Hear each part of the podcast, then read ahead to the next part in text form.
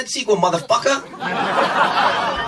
Καλημέρα, καλησπέρα και καλώς ήρθατε σε ένα ακόμη pop για τις δύσκολες ώρες. Το podcast του oneman.gr για την pop κουλτούρα. Εγώ είμαι η Σφίνα Γρυβαία, εσύ ποιος είσαι; Είμαι πλέον με απόλυτη σιγουριά Θοδωρής Δημητρόπουλος. Ναι, μετά την ε, επιστροφή μας στην επεισοδιακή. Μετά από αυτά που περάσαμε. ναι. μετά από τρεις μήνες που ολοκληρώσαμε το αφιέρωμα μας για το Lost και τα διαβάζουμε τα σχόλιά σας στο YouTube ε, που μας λέτε να συνεχίσουμε. Τι άλλο βρε παιδιά να πούμε, έχετε απόλυτο δίκιο. Εγώ να μπορούσα να μιλάω για το Lost κάθε μέρα όλη μέρα. Να αλλά συνεχίσουμε, τι να κάνουμε; θέλουν κι άλλο Lost. Κι Τους άλλο άρεσε Lost. πολύ, ναι, τους άρεσε πολύ. Λογικό, εντάξει, ήταν, έκλεισε και 10 χρόνια, μας έλειψε, πρόλαβε να μας λείψει. Είναι από αυτά τα πράγματα το Lost που πρόλαβαν να λείψουν. Ναι. Δεν είχε ξέρω εγώ reboot τρία χρόνια μετά, πέντε χρόνια μετά. Είχε ενδιαφέρον στην προηγούμενη, μεγάλη, επε- στην προηγούμενη φορά που ήταν. Πότε ήταν δεκαετίες, από όταν ξεκίναγε, από όταν φαντάζομαι. ξεκινούσε, ναι, ναι, το 14 λες. Ε, I Που guess- κλείσε I 10 guess- χρόνια I από guess, το- ναι. Ε, γιατί τον ήταν, πιλότο. ήταν στρογγυλή επέτειος από το ξεκίνημα του Lost και στρογγυλή επέτειος από το ξεκίνημα του Friends. Μμ. Μια δεκαετία Μμμ. πίσω, ξέρω εγώ. Και είχε ενδιαφέρον επειδή τότε να διαβάζεις, που είναι η διαφορά στο, στο πώς, ε, στο context ας πούμε, της κάθε αγοράς, εν πάση περιπτώσει. Ε, έβλεπα, ξέρω εγώ, σχόλια Αμερικάνων Μμ. στο Twitter ή από δημοσιογράφους ή και από κοινό τέλος πάντων, που είχαν το αντίστοιχο, ας πούμε, ε, γραφόντουσαν πάρα πολλά κείμενα για τα φιλαράκια. Πολύ, κά- κάπως σαν να το ανακαλύπτανε ξανά τότε. Γιατί, Εκ νέου, ναι. γιατί όταν πρώτο είχε βγει, ρε παιδί μου, δεν υπήρχε προφανώς το. Δεν υπήρχε το Ιντερνετ, δεν υπήρχαν ε, τα resources που υπάρχουν τώρα, ούτε είχε αναλυθεί στο βαθμό του Lost προφανώς. Και υποθέτω ότι δεν είναι τόσο πανταχού παρόν και τόσο εκεί όλη την ώρα όσο ήταν εδώ πέρα για, για το πρόσφατο διάστημα του. Ναι. Όχι, ισχύει γι' αυτό- αυτό που λες και γι' αυτό και όταν είχε ανεβάσει το αμερικανικό Netflix στην πλατφόρμα το, το Friends, Μπράβο, είχε γίνει ένας απίστευτος είχε χαμός πέσει κάτω, ναι. και συνέχισε και μέχρι να το βγάλουν, Μέχρι να το έτσι. βγάλουν. Ναι. Ε, απλά αυτό είχε ενδιαφέρον ότι ενώ, ε, δηλαδή, στη φάση που εμείς εδώ κάναμε παντού συνέχεια όλοι αφιερώματα για το Lost, ναι, ναι, στην ναι, Αμερική ναι. ήταν σε φάση. Μα τα εντάξει, το φιλαράκια. ακούμε.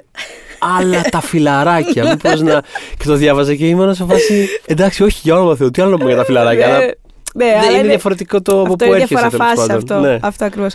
Οπότε ναι, έχει κλείσει το, το αφιέρωμα μας για το Lost. Ευχαριστούμε πάρα πάρα πολύ για την ανταπόκριση και προχωράμε. Θα δούμε τι θα κάνουμε. Μπορεί να κάνουμε κάποια στιγμή ένα επεισόδιο. Ναι, Όχι. όχι. Ένα spin-off podcast. Ένα; Ένα spin-off podcast. Ναι, εντάξει, μπορούμε κάποια στιγμή να κάνουμε κάτι. Μπορεί να μας δοθεί αφορμή κιόλας από το ίδιο το ABC. Θα δούμε, ναι, ποτέ δεν ξέρεις. Ναι, ναι, ποτέ ναι. δεν ξέρεις τι γίνεται. Ναι, γιατί κ- κάτι μαγειρεύεται αναδιαιτία, κάτι ακούμε κάθε φορά για, για εκμετάλλευση του Lost. Μπορεί να κάνουμε podcast για τα φιλαράκια. δεν ξέρεις, μπορούμε να βρούμε κάποιο ενδιαφέρον Άγγλι. Μην είσαι, μην είσαι τέτοιος, ποτέ δεν ξέρεις. Δεν μπορώ να φανταστώ κάτι που Ναι. δεν έχω γράψει ή πει για τα φιλαράκια, αλλά ξέρω εγώ. Ε, στείλτε μας προτάσεις, Αγγέ, για τα φιλαράκια, τι θα ακούγατε. Τέλος πάντων, εμ, όχι, σήμερα θα μιλήσουμε για τις ταινίες, τις καλύτερες που έχουν βγει ως τώρα 2020. Γιατί τώρα έτσι Ιούνιο-Ιούλιο, κάθε χρόνο παραδοσιακά συνηθίζουμε να κάνουμε το λεγόμενο και mid-season report. ναι. Αλλά παραδοσιακά κάθε χρόνο τέτοια εποχή. Δεν έχουμε ξέρω, Υπάρχουν εγώ, αίθουσες. Υπάρχουν αίθουσες, συνήθως υπάρχουν πολύ περισσότερες ταινίες, αλλά ε, βγήκαν, βγήκαν κάμποσε. Πρόλαβαν Κοίτα, να βγουν ε, και βγήκαν και με ένα δικό τους τρόπο.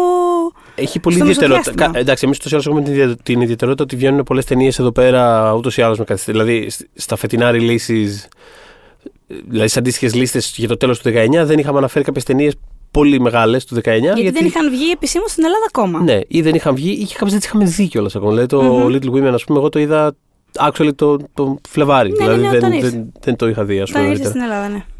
Οπότε υπάρχουν κάποιες ταινίες που ξέμειναν, που παραδοσιακά κάθε χρόνο γίνεται αυτό.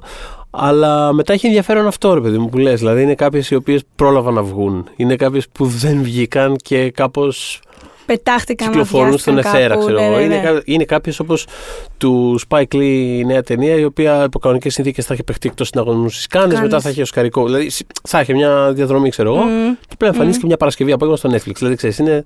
Ναι, Είναι εντάξει. η φάση. Και μάλιστα μιλώντας τώρα για Netflix, έχει έτσι μια, ένα ενδιαφέρον να το, να το αναφέρουμε ότι φέτος αποφάσισαν να αποσιάσουν από όλα τα φεστιβάλ, όσα γίνουν, όσα καταφέρουν να γίνουν ε, μέχρι το τέλος της χρονιάς. Ότι δεν θα πάνε ταινίες τους. Ναι, δεν θα πάνε. Αφού σου λέει ναι. εντάξει, δεν μας έκατσαν οι κάνεις, δεν πειράζει, παιδιά, πακετάρουμε για, δεν είναι κάτι.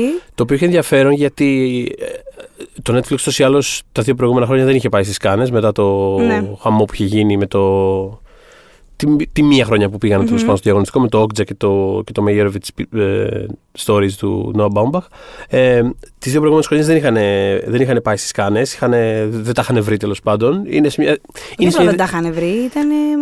Είναι σε μια διαδικασία που το ψάχνουν τέλος πάντων πώς θα γίνει. Δηλαδή είναι γνωστό ότι οι κάνες θέλαν διακαώ στο Ρώμα, αλλά δεν μπορούσαν να το έχουν γιατί δεν δεσμεύονταν το Netflix ότι θα πώς το λένε, ότι η ταινία θα έχει διανομή στις, ε, στις αίθουσες με αυτό το σύστημα που έχουν οι Γάλλοι, ρε παιδί μου, που είναι τύπου του προστατεύει την ταινία για ένα ξεφρονικό χρονικό διάστημα, τρία χρόνια, ξέρω εγώ, ναι, πριν ναι. βγει στην πλατφόρμα. Τέλος πάντων, είναι γνωστή αυτή η τζακομία, αλλά το point είναι ότι το Netflix ακόμα δεν έχει βρει το να στέλνει ταινίε στις κάνες, αλλά φέτος λόγω της κατάστασης κιόλας είπε: Άστο, δεν στέλνουμε πουθενά, ούτε στη Βενετία, που στη Βενετία τα προηγούμενα χρόνια είχε μεγάλες ταινίες. Ε, έστελνε δεν ξέρω, οπότε δεν θα παίξουν σε φεστιβάλ. Ταινίες όπως του David Fincher, η πολύ αναμενόμενη φετινή, το, το Mank. Ναι, ναι, ναι. Ε, περιμένω πάρα πολύ αυτή την ταινία. Γιατί έχει πάρα πολύ καιρό. Έχεις διαβάσει, έχεις διαβάσει ναι, ότι διαβάσει. θα είναι γυρισμένη σε στυλ 30 Έτσι, και... έτσι, έτσι. Είναι... Θα πεθάνουμε αυτό, θα πεθάνουμε. Θα πεθάνουμε αυτή την ταινία. θα πεθάνουμε. Απλά ε... ελπίζω να το δούμε με κάποια μορφή στο... σε κάποιο σινεμά, Δεν ξέρω. Mm. Ναι, εντωμεταξύ ο Φίντσερ τώρα που τον αναφέρουμε είναι και μια ιδιαίτερη περίπτωση κινηματογραφιστή γιατί είναι από αυτούς που λιγότερο έχουν πρόβλημα, που έχουν παραδοσιακά... Καλά, δηλαδή, ναι. πραγματικά, εγώ ας πούμε νιώθω ότι θα έπρεπε να πάρω ένα καφέ με το Φίντσερ και να του πω θες να το δούμε και σε κάμια αίθουσα γιατί πιστεύω ότι η ταινία θα είναι καλύτερη στη μεγαλύτερη οθόνη, σε μια μεγαλύτερη οθόνη και ο Φίντσερ θα ήταν σφάση εντάξει ναι, αλλά και Netflix μωρέ, καλό είναι και τον Κατάλαβες τι εννοώ. Ναι, ο Fincher είναι, είναι από αυτούς που κατευθείαν, ρε παιδί μου, όρμησαν στις δυνατότητες του. του streaming και. Ε, ήταν, είναι από τους κατεξοχήν, ας πούμε, ε, digital filmmakers. Δηλαδή έπιασε το digital όχι, σαν, όχι, όχι ως εξ ανάγκη, σε φάση ότι α, τώρα γυρνάμε σε αυτό. OK, okay, ας δούμε. Όχι, ίσα, ίσα... Αλλά με την έννοια του, OK, okay, πώς μπορώ να κάνω τις ταινίες μου να μοιάζουν αλλιώς. Και έφερε, έφερε σε πολύ μεγάλο βαθμό και όλο αυτό το κύμα. Δηλαδή και στο, οι τηλεοπτικές του δουλειές, το House of Cards κτλ. Ε, Προφανώς ε, έχει παίξει πολύ μεγάλο ρόλο Σίγουρα. στην ε, αποδοχή των ε, ΟΤΕΡ σε ναι. σχέση με το, με το streaming. Hunter, δεν, το, δεν το συζητώ. Τι καλύτερες σειρές τη τελευταία τριετία. Είναι ναι, και η καλύτερη σειρά του Netflix, θεωρώ. Και για μένα, συμφωνώ. Ε, Οπότε ναι, η περίπτωση του Φίντσερ είναι λίγο ειδική. Σε φάση ε, συνήθως είμαι είμαι ο άνθρωπος που θέλει να βλέπει να υπάρχουν και στα δύο όπου, ναι, ναι, ναι, όπου γίνεται. Και δεν μπορώ και τον ελιτισμό του. Γιατί πραγματικά δεν έχουν όλοι οι άνθρωποι τη δυνατότητα σε όλα τα μήκη και πλάτη της γης να πηγαίνουν στις αίθουσες και να σκάνε τα λεφτά και όλο αυτό. Οπότε ναι, αν μπορούν να δουν μια πάρα πολύ καλή ταινία ε, με ξέρω εγώ 9 ευρώ το μήνα πόσο είναι το Netflix, ε, γιατί να μην συμβαίνει αυτό. Μου φαίνεται λίγο. Κατάλαβες. Κινδυνεύει μεν το σινεμά όπως το Ναι, όχι, εννοείται. Το πρόβλημα δεν είναι προσωπικό, δεν είναι θέμα του τι προτιμάει ο καθένας. Ναι, δηλαδή, είναι, είναι, είναι ευρύτερη. Είναι εντάξει, συστημικό κάπως. Δηλαδή πρέπει mm. κάπως η βιομηχανία να. Άμα την ενδιαφέρει, πρέπει να προστατεύσει κάπως το cinema experience, παιδί μου, ακριβώς, με αυτή την έννοια. Ακριβώς, ακριβώς. Αλλά ναι, από εκεί και μετά είναι πολύ διάσημο το θέμα. Και είναι, αυτό, είναι μια ταινία την οποία θα ήθελα προσωπικά να μπορώ να τη δώσω στο σινεμά. Ενώ okay, γενικά δηλαδή. είμαι, είμαι στην αντίθετη σχετικά πλευρά του τύπου προστατεύουμε τις αίθουσες μεν, αλλά μην τρώ, τραβάτε τόσο ζόρι δε. Στην περίπτωση του Φίντσερ, νιώθω ότι θα έπρεπε να του πούμε λίγο πρεπουλάκι μου. Εντάξει, βγάλω το σε πέντε αίθουσες. Ελπίζω να γίνει με κάποια μορφή αυτό, παρότι δεν θα παιχτούν οι ταινίες τους σε φεστιβάλ φέτος. Ναι, ναι, θα δούμε τώρα πώς θα γίνει. σω αν υπάρχει γη, ξέρω εγώ, ε, ναι. μέχρι το τέλος του 20 και έχουν καταφέρει να ανοίξουν ε, οι αίθουσες οι κλειστές. Ε, το χειμώνα να το δούμε κάπου, σε περιορισμένη έστω, τι να πω. Είναι πραγματικά τόσο. Δηλαδή δεν μπορείς καν να φανταστείς πώς θα είναι η κατάσταση, ας πούμε, τώρα το, το, ναι, το Σεπτέμβριο και, το... τον Οκτώβριο. Δηλαδή, οπότε βγάζει νόημα το. Λοιπόν, καλά, αφήστε, φέτος δεν. Ναι. Φέτος δεν θα ταξιδέψουν οι ταινίες μας, ούτε τα τάλent ναι, μας. Ναι. Και βλέπουμε, και εδώ είμαστε. Ε, για μένα είναι και επίφοβο να θεωρήσω ότι θα ξέρεις τι θα γίνει του χρόνου τον Απρίλιο που μετακινήθηκαν τα Όσκαρ. Δηλαδή, καταλαβαίνω ότι είναι μια πολύ πιο ασφαλής ημερομηνία λοιπόν, θεωρητικά. Για όσους δεν το διάβασαν αυτό, να πούμε ότι τα Όσκαρ ανακοίνωσαν προχτές ότι ε, θα, η τελετή μετακινείται φέτος για τις πόσες Απριλίου. Για Κυριακή των Βαΐων τέλος πάντων. Εκεί πέφτει για μας. Δηλαδή σχεδόν Μάιο, δηλαδή 25 ναι. Απριλίου, γιατί τέτοιο είναι τέλος Απρίλη. Εντάξει, προσωπικά μιλώντας, ε, βρίσκω αυτή την κίνηση δειλή και μέτρια. Είναι ακριβώς είναι δειλή. Δηλαδή, πραγματικά, παιδιά, ε, υπήρξαν ταινίες. Υπήρξαν ταινίες μέσα στο, στο χρονικό πλαίσιο Ναι. που απαιτούνται. Ε, παιδί μου είναι που αυτό, ότι απαιτείται. η χρονιά αυτή ήταν. Η χρονιά αυτή είναι. Δηλαδή, τι Διαλέξτε θα, από λέμε, αυτά τι θα που λέμε του έχετε. χρόνου, ότι τα Όσκαρ του 2020 πιάσανε 1,5 χρόνο και μετά το άλλο ήταν 7 μήνες. Αυτή ήταν η χρονιά. It's okay, δεν πειράζει. Πραγματικά, Ό,τι έχετε. Υπάρχουν deal with it. ταινίες. Υπάρχουν ταινίες και όπως θα ακούσετε, υπάρχουν και εξαιρετικές ταινίες. Δηλαδή, σίγουρα βρα, βραβεύσιμες ταινίες, ρε παιδί μου. Ε, οπότε, α, να ξεκινήσω με μια ταινία που θα Μμμ. ήθελα να είναι βραβεύσιμη. Αλλά εντάξει. Ε, μ, εμένα μου άρεσε πάρα πολύ το Birds of Prey. Λοιπόν, της Κάθη Γιάν. Γιατί, α, το βασικό πράγμα δεν είπαμε. Το είπαμε ότι θα μιλήσουμε, θα διαλέξουμε τις καλύτερες. Το είπαμε. Γιατί Δεν νομίζω ξέρω. ότι πε- πε- πετά- πέταξα λίγο στο. Sure. Ωραία, θα, ναι. θα, θα ξεδιαλέξουμε μερικές από τις Θα- αγαπημένες θα- μας ταινίες Θα της ξεδιαλέξουμε, ναι, ναι, ναι. της χρονιάς μέχρι τώρα, Ε, καθώς τελειώνει ο. Είμαστε σχεδόν στα μέσα της χρονιάς, τελειώνει ο Ιούνιος Ναι. και θα διαλέξουμε. Χωρίς κάποια ε, τρομερή δομή, ούτε δεκάδες, ούτε τίποτα, ξέρω εγώ. Απλά θα πούμε μερικές ταινίες που ξεχωρίσαμε. Όχι, είναι το Σε mid-season αυτό το report πρώτο- μας, ναι, όπως, σε αυτό το πρώτο όπως σας εξάμηνο, είπα, τέλος Και πάντων. νομίζω είναι μεγάλη κιόλας η γκάμα. Έχουμε από, από ταινίες που όντως πραγματικά θα ήταν βραβεύσιμες μέχρι και ταινίες που μια χαρά cool μας άρεσαν και να τις δείτε και όλα αυτά. Οπότε ξεκινάω με μια τέτοια, το Birds of Prey της Κάθη Γιάν. Το οποίο Birds of Prey είχε ένα πολύ περίεργο release. Γενικά ε, ήταν. Πρόλαβε να βγει και μάλιστα πρόλαβε να βγει και να πάει μέτρια στα ταμεία. ναι, όχι, θέλω να πω, είχε ένα μικρό άνοιγμα που μπορείς να. Πρόλαβε να διαπιστώσεις. φανεί ότι πήγε μέτρια. όπως Πήγε έλεγες. μέτρια, αλλά, αλλά ήταν από αυτές τις ταινίες που φαινόταν ότι εάν είχαν μείνει ανοιχτές οι αίθουσες, επειδή είχε πάρα πολύ καλό word of mouth, Μμ, μμ. ότι θα είχε ε, μεγαλύτερη διάρκεια στις αίθουσες και θα ε, είχε τελικά καλύτερα αποτελέσματα από αυτό που είχε, αλλά όπως έγινε τέλος πάντων ότι έγινε και, και κλείσαν οι αίθουσες και μπορούσες μετά να νοικιάσεις επί πληρωμή την ταινία και μάλιστα και καθόλου φτηνά. Οπότε δεν ξέρω αυτό πώς τους πήγε, δεν το έχω Μμμ. ψάξει. Ε, αλλά τη διασκέδασα αυτή την ταινία. Προσωπικά μου άρεσε, πέρασε πάρα πολύ ωραία. Ε, ήταν πάρα πολύ φαν. Μου άρεσαν πάρα πολύ οι, ε, οι σκηνές δράσης που είχε η ταινία. Μμ. Ε, και γενικά νομίζω ότι το λάθος ενδεχομένως όσον αφορά το marketing της ταινίας ήταν ότι την ονόμασαν Birds of Prey αντί να την πούν Harley Quinn να πάμε σπίτια μας. Και το λέω γιατί εγώ προσωπικά λατρεύω τα Birds of Prey από τα κόμικ. Μου αρέσουν οι, τα περισσο- οι περισσότερες εκδοχές της ομάδας που έχουν υπάρξει ε, διαχρονικά. Παρ' όλα αυτά ε, σίγουρα ως, ως brand, ως, ως όνομα η Harley Quinn στην οποία πάνω ήταν όντως χτισμένη η ταινία. Ναι. Δηλαδή θα, θα ήταν απόλυτα δόκιμο να μπει Harley Quinn η- ο τίτλος. Ε, νομίζω θα ήταν πολύ πιο εύκολο να την πουλήσουν την ταινία. Το SEO δηλαδή δεν κοιτάξανε εν ολίγης. Δεν κοιτάξαν το SEO Εγώ. και γι' αυτό και άλλαξαν γνώμη μέσα σε μία εβδομάδα. Ναι. Βγάλανε την ταινία Birds of Prey and the Fantabulous Emancipation of Harley Το οποίο το Quinn. βρίσκω συγκλονιστικό τίτλο και μου αρέσει πάρα πολύ. Είναι να πω, υπέροχος σε αυτό το τίτλος, σημείο. έχεις απόλυτο δίκιο. Είναι της Ε, κατηγορίας τίτλος όμως Buffy the Vampire Slayer. Είναι από αυτό το πράγμα το οποίο είναι πάρα πολύ ταιριαστό στο υλικό, αλλά θέλει λίγο χρόνο μέχρι να καταλάβει τι είναι. Ακριβώς τι στο It's καλό okay, είναι. δηλαδή. Ακριβώς. Θέλει Οπότε λίγο. μέσα σε μία εβδομάδα, δηλαδή, βγήκε η ταινία τις Πέμπτες με το όνομα Birds of Prey και μέχρι την επόμενη Πέμπτη είχαν πει, είχαν δώσει τέλος πάντων ε, σημείωση σε, όλα τα, σε όλες τις αίθουσες να το λανσάρουν πια ως Harley Quinn. Μμμ. Εντάξει, νομίζω ότι αυτή ήταν μια απόφαση που μπορείτε να έχετε πάρει δύο μήνες πριν, γι' αυτό πληρώνεστε ή του marketing. Είναι αυτή η φάση που βάζεις ένα θέμα, δεν πολύ τραβάει και λες. Αν πείραζα λίγο τον τίτλο. Ναι, αν πήρατε λίγο τον τρίτο. Εντάξει, βέβαια δεν μπορώ Συμβαίνουν να πω αυτά. ότι βάσει, βάσει και αντιδράσεων και σχολείων που είδα, δεν μπορώ να πω ότι. Πώς να μπορώ, δεν, δεν μπορώ να διαχωρίσω απόλυτα το γεγονός ότι η ταινία δεν πήγε πάρα πολύ καλά με τα fanboys που μεταγκρίνιαζαν για κανένα μήνα για το κατά πόσο Μα θα έχετε πρίξει με την πολιτική ορθότητα και τόσες γκόμενες σε μια ταινία, τι θα κάνουμε. Δηλαδή αυτό σίγουρα δεν γελάς. Γελάς, αλλά ναι, δεν ξέρεις τι γίνεται εκεί έξω. Ή μπορεί να ξέρεις, δεν ξέρω αν Λοιπόν, είδες τι Ε, έγινε εντάξει. σε σχέση με την Καλά, ταινία. φαντάζομαι δεν χρειάζεται να ψάξω κιόλας. Δηλαδή, το βλέπα και ήταν μια ταινία που ξέρεις, πολεμούσαν αστυνομικού με γκλίτερ. Οπότε μπορούσα, μπορούσα να φανταστώ. Ναι, φανταστείς, θα υπάρχει ένα πρόβλημα. Ενδεχομένως κάποια Ναι. κομμάτια, ας πούμε. Ε, της εν τω αντίδρασης. μεταξύ, ε, μ' άρεσε που βλέποντα την ταινία, έβλεπα μικρές λεπτομέρειες μέσα της που ε, σε μένα προσωπικά που είμαι κοπέλα έκανα εντελώς relate, δηλαδή ε, μιλάω τώρα για πάνω απλά γελία πράγματα, όπως ας πούμε ότι και έγινε viral συγκεκριμένη στιγμή και δεν το περίμενα και χάρηκα πάρα πολύ, Ναι.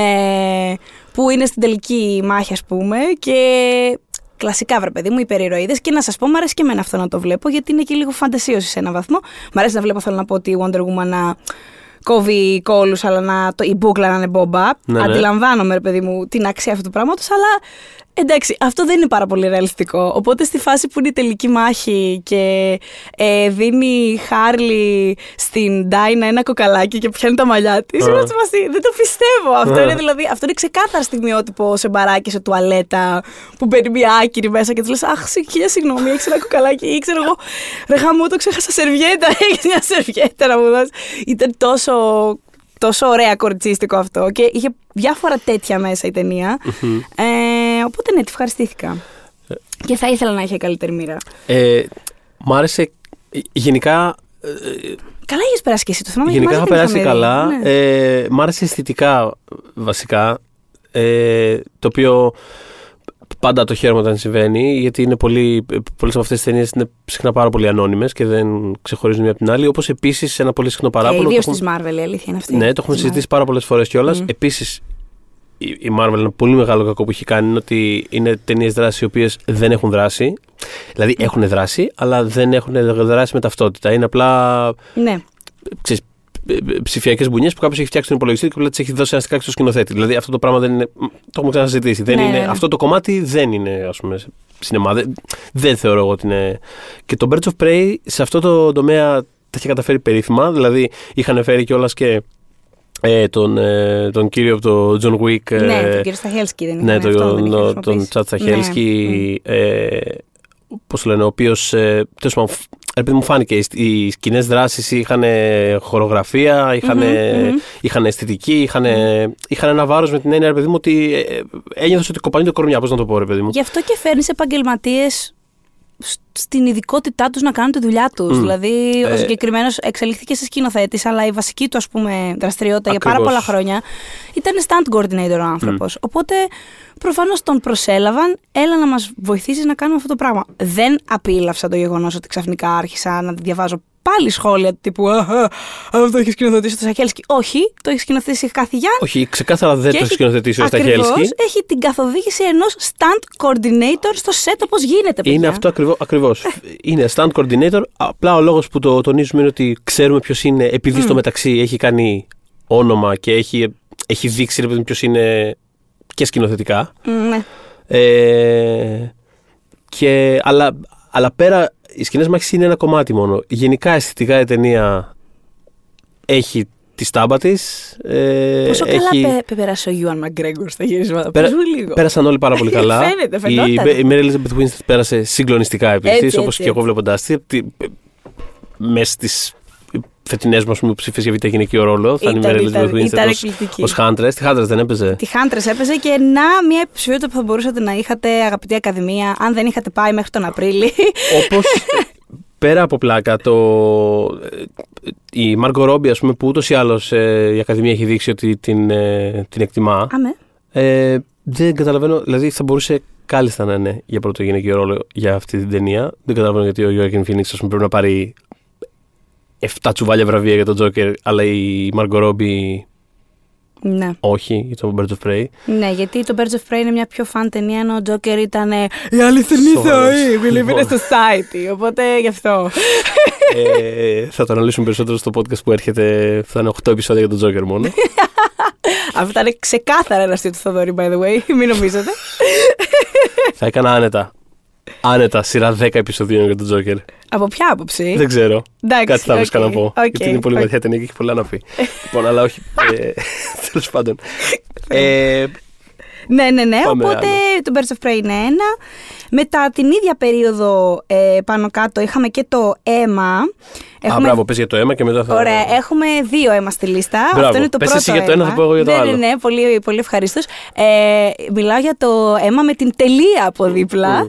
Ε, Δύο μη και τελεία. ναι, ακριβώς, τη μεταφορά της ε, Jane Austen, α, της Autumn the Wild. Αυτό το ζαχαρτό για ταινία, αυτό το Vogue editorial που είδαμε στο κινηματογράφο, ήταν μια Τις πιο όμορφες ταινίες που είδα. φέτος στο πανέμορφη, σινεμά. πανέμορφη ταινία. Η μεταφορά του βιβλίου, εγώ θα πω ως φαν του βιβλίου, ότι με κάλυψε, μου άρεσε πάρα πάρα πολύ και μου άρεσε και η χημεία των πρωταγωνιστών και μου άρεσαν και κάποιες αλλαγές που έκανε, δεν είχα κανένα πρόβλημα με αυτές ίσα ίσα. Εμ, και ε, θα πω ότι μ, μπορεί να είναι και η δεύτερη αγαπημένα μου αγαπημένη μου Έμα η Άνια Taylor Joy, γιατί γενικά δεν ξέρω αν το, το έχεις πάρει είδηση, αλλά η Έμα είναι από τις πρωταγωνίστρες της Όστεν που είναι, ας πούμε, είναι από τις λιγότερο δημοφιλείς. Αχα. Επειδή είναι πάρα πολύ κακομαθημένη Ναι, ναι, και ναι, ναι. ανακατόστρα και όλα αυτά. Γενικά, διαχρονικά ενώ έχει πάντα πολλές μεταφορές και, και τις έχει φερθεί πολύ καλά το σινεμά και η τηλεόραση σε γενικές γραμμές, δεν είναι από τις δημοφιλείς, ας πούμε. Η αγαπημένη σου ποια είναι η μεταφορά; Η αγαπημένη μου είναι από, την, ε, είναι από τη μίνι σειρά που είχε γίνει με τη Ρωμόλα Γκαράη, που Μμμ. αυτό το πράγμα είναι, δηλαδή, είναι, είναι καταπληκτικό. Είναι μεταφορά με, και με άποψη, αλλά και πολύ... Ήταν σαν να είχε βγει το βιβλίο από το κεφάλι μου μέσα. Μμ. Ε, αλλά αυ- αυτή η αίμα εδώ, πέρα από την ε, πολύ ωραία και πολύ αστεία, εγώ γέλασα πάρα πολύ. Ήταν πολύ αστεία ταινία, Γέλασα πάρα, πάρα πολύ πολύ. δροσερή. Παρότι ήταν τόσο ε, αισθητικά στημένη, γιατί ήταν σαν να βλέπει editorial mode αυτό το πράγμα. Είχα Εντελώς. χαζέψει, είχα Ναι, ναι, χαζέψει. ναι, ναι. Παρ' όλα αυτά κύλαγε πάρα πολύ. Ήταν πάρα πολύ ωραίο αυτό που πέτυχε. Δηλαδή δεν ήταν ρε παιδί μου ένα πράγμα. ε, Πολύ συχνά βλέπεις, ας πούμε, ξέρεις, ε, ξε- αισθητικά να είναι τόσο προσεγμένο. Αλλά να είναι άψυχο. Αλλά να το νιώθεις ασφικτικό, ρε παιδί μου. να Σου τραβάει τη ζωή αυτό το πράγμα. Το οποίο, okay, ε, μπορεί να έχει την αξία του, δεν είναι θέμα, αλλά αυτό ήταν. Στην, στην τρίχα, δεν πιστεύω ότι υπήρχε κάδρο που δεν ήταν όλο φωτογραφημένο σαν ε, editorial μόδας. Αλλά τσούλαγε, ρε παιδί μου, αυτό το Τσούλαγε. πράγμα. Τσούλαγε πάρα πάρα πολύ, ήταν πολύ διασκεδαστική και είχε, ναι, είχε, είχε πολύ χιούμορ και σε, και σε ε, απροσδόκητα κάπως σημεία σε, ορισμένα, σε ορισμένες στιγμές. Ε, αλλά πε- πάμε και στην επόμενη αίμα, την άλλη αίμα με ένα μη. ε, η άλλη αίμα με ένα μη είναι η ταινία του Παύλου Λαραΐν, ε, τον οποίο τον αγαπούμε ιδιαίτερα Πάρα, εδώ πάρα, πέρα. πάρα πολύ. Ε, είναι ο σκηνοθέτης ταινιών όπως το Νερούδα, το Τζάκι, το Νό. Και ξέρεις, μ' άρεσε, μ' άρεσε το αίμα γιατί είχε... Εμένα μ' αρέσει να τον σκέφτομαι σαν τον τύπο που κάνει βιογραφικές ταινίες με ένα δικό του τρόπο. Είναι αυτό, αλλά απ' είναι- την άλλη μ' άρεσε που είδα μετά από καιρό κάτι δικό του Μμ. μη τέτοιο. Μμ. Κατάλαβες; Είχε πάρα πολύ ενδιαφέρον αυτό το πράγμα γιατί αυτός όντως κάνει πάρα πολλές ταινίες οι οποίες μπλέκονται ας πούμε, ε, με την πολιτική και την ιστορία εντάξει, της χιλής κυρίως, αλλά ακόμα δηλαδή και τον Τζάκι όταν έκανε, το έκανε με τους ίδιους όρους κάπως. Ναι. Με έναν τρόπο που κάνει μια βιογραφία ή βασίζεται σε κάποιο αληθινό γεγονός, αλλά με έναν τρόπο που είναι εστιασμένος πάρα πολύ. Έχει πολύ ενδιαφέρον. Δηλαδή δεν θα κάνει ποτέ ρε παιδί μου μια βιογραφία που είναι ότι αυτός γεννήθηκε, μετά έκανε, μετά πήγε, μετά πέθανε. Μπράβο, δηλαδή, που δεν- είναι το πιο δεν- κλασικό που βλέπουμε. ναι, δε- δεν ακολουθεί ας πούμε, αυτή την. ε, Εστιάζει, βρίσκει ρε παιδί μου ένα σημείο ενδιαφέροντος. Κυνηγάγαν τον Νερούδα στο, στα βουνά. ξέρω. Δηλαδή, θέλω να πω ότι. Ναι, η στιγμή που πέθανε ο JFK, ας πούμε, και μέσα από το πένθος της, πώς μπορούμε να την καταλάβουμε την Τζάκη μέσα από το πένθος. της; Ακριβώς. Βρίσκει μία στιγμή και μέσα από αυτή καταλαβαίνει και τον ψυχισμό του, του ήρωα, αλλά και το συνδέει τέλος πάντων με την ιστορία που θέλει να πει, με το point που θέλει να κάνει, με- με μια παρατήρηση. Δηλαδή, αυτός θέλει να πει στον Τζάκι ένα συγκεκριμένο πράγμα για το, για το τέλος του, του Αμερικάνικου παραμυθιού τέλος πάντων και βρήκε τη στιγμή εκείνη της δολοφονίας. Και μέσα από αυτό και, κάνει μια, και είναι ταινίες οι οποίες σπάνε κιόλας τη λογική της, δηλαδή αυτό το όριο ανάμεσα σε fact και fiction καπως Χωρίς να, χωρίς να, χωρίς να γίνεται Deadpool. Θέλω να σου πω, δεν, δεν, γι- δεν κάνει ποτέ τέτοιου τύπου εξυνακισμούς, αλλά, αλλά παίζει πάρα πολύ με το ε, ποια είναι η πραγματικότητα και ποια είναι η ιστορία που λέμε εμείς πάνω στην πραγματικοτητα Έχει, έχει πάρα πολλά τέτοια layers στις ταινίες του. Είναι πάρα πολύ ενδιαφέρον σκηνοθέτης, εν πάση περιπτώσει. Το αίμα τέλος πάντων δεν έχει καμία σχέση με όλα αυτά. ε, Όχι, εξηγήσαμε γιατί είναι από τους αγαπημένους μας σκηνοθέτες στο podcast αυτό. Ε, ναι, αλλά έχει και ενδιαφέρον ότι κάνει ρε παιδί μου μια πολύ περίεργη στροφή. Μάλλον ε, υπάρχουν στοιχεία τέλος πάντων, γιατί αυτός είναι ο σκηνοθέτης, αλλά τα χρησιμοποιεί με έναν εντελώς διαφορετικό τρόπο. Το αίμα είναι μια ιστορία εντελώς σημερινή, εντελώς contemporary. Δεν έχει, ας πούμε, ούτε, ε, ούτε πώς το λένε, πραγματική πραγματικότητα μέσα. με την, είναι, ε, είναι σύγχρονη. Μια είναι μια σύγχρονη μοντέρνα- ιστορία, είναι μια πολύ σύγχρονη, περίεργη, πολύ περίεργη οικογένεια κατά κάποιο τρόπο. Ε, Σε εισαγωγικά το οικογένεια. ναι, δεν, Αρκετά θε- εισαγωγικά. δεν θέλω να πω και πολλά γιατί είναι μια ταινία η οποία σε, σε, σε, σε, πώς το λένε, σε προσγειώνει σε ένα συγκεκριμένο σημείο αυτής της κατάστασης και μετά ας πούμε, σε- σε αφήνει να καταλάβεις τις πράξεις τους και τι τους έχει φέρει μέχρι εκεί με έναν τρόπο που κάθε, κάθε στροφή είναι. Πώς σου γυρνάει το κεφάλι σβούρα, ξέρω εγώ, με, με αποκορύφωμα τη, την τελευταία αποκάλυψη που είναι απλά. Εγώ προσωπικά ε, ε, έσκασα στα γέλια. Ναι, στο ναι, σινεμά, ναι. αλλά, με, αλλά με καλό τρόπο. Γιατί Ναι, ήμουν σε φάση. καταλαβαίνω. Το έκανε. το έκανε ο τρελό μπάσταρδο, το έκανε. Ξέρεις, ήταν το. Εντάξει. Μπορούμε να πούμε όμως ότι αφορά ένα ζευγάρι. Σωστά, ένα ζευγάρι το οποίο ε, βρίσκεται σε μια πάρα, πάρα πολύ ζώρικη φάση της σχέσης τους λόγω μιας ε, υιοθεσίας τέλος πάντων. Ναι. Ε, είναι ένας χορογράφος και μια χορεύτρια. Σωστά. Ναι, και είναι Ναι. το παιδί το οποίο είναι. Well, πυρομανής βασικά. Ε, Έχει κάποια προβλήματα το παιδί, τέλος Έχει πάντων. προβλήματα όπως όλοι μας έχουμε τα προβλήματα μας. Σε μην το κάνουμε και θέμα. και θέλει το παιδί πίσω. Αυτή που το έχει, Ναι. έχει, έχει φύγει από την οικογένεια και το θέλει πίσω κάπως και γύρω Ακριβώς. από αυτό μπλέκεται μια κατάσταση παπακαλιά του τετράγωνο τέλος πάντων, αλλά με ένα πολύ Μ, Ναι, ναι, ναι. βαριά αισθητικό τρόπο τέλος πάντων. Το κάνει αυτό το πράγμα μπλέκοντας μέσα ε, την αισθητική και το ρυθμό της ε, ρεγκετών. Αυτή είναι χορεύτρια, Μμ. όπως είπες. Και Μουσικάρες! Μουσικάρες Ε, Έχει- η ταινία, by the way. Έχει μέσα. Ε, ο Νίκολας Τζάρον, αν θυμάμαι καλά, έχει γράψει τη μουσική, αλλά στο soundtrack ε, μπλέκει μέσα αυτός ε, πάρα πολλούς ρακετών ήχους και το αποτέλεσμα είναι ένα ηχητικό πράγμα το οποίο είναι τόσο περίεργο. Δεν θα έπρεπε να λειτουργεί με κανένα τρόπο αυτό το Και πράγμα. λειτουργεί απόλυτα. Ναι. Ε, και μπλέκει, μπλέκει κάτι. Νιώθεις σε σημεία σαν να είσαι σε μουσείο και να παρακολουθείς ένα installation ή να γυρνάς και να βλέπεις ανθρώπους να χορεύουν και μέσα σε όλα κάποιος σου διηγείται μια ιστορία. Το οποίο είναι πάρα πολύ περίεργο. Μια ιστορία η οποία ενώ προχωρά, σου αποκαλύπτει πράγματα που θα έπρεπε να ξέρεις, ας πούμε, κάπως νωρίτερα και το, το αποτέλεσμα είναι πραγματικά σαν να σε χαστοκίζει κάποιος επί δύο ώρες. Ε, Εν τω μεταξύ, ε, αναζητήστε τη γιατί ένιωσα ότι σε αντίθεση με το, με το Νερούδα και το Τζάκι, ένιωσα ότι με το αίμα κάπως πέρασε ντούκου, τουλάχιστον στην Ελλάδα. Δηλαδή, ε, Κοίτα, είναι.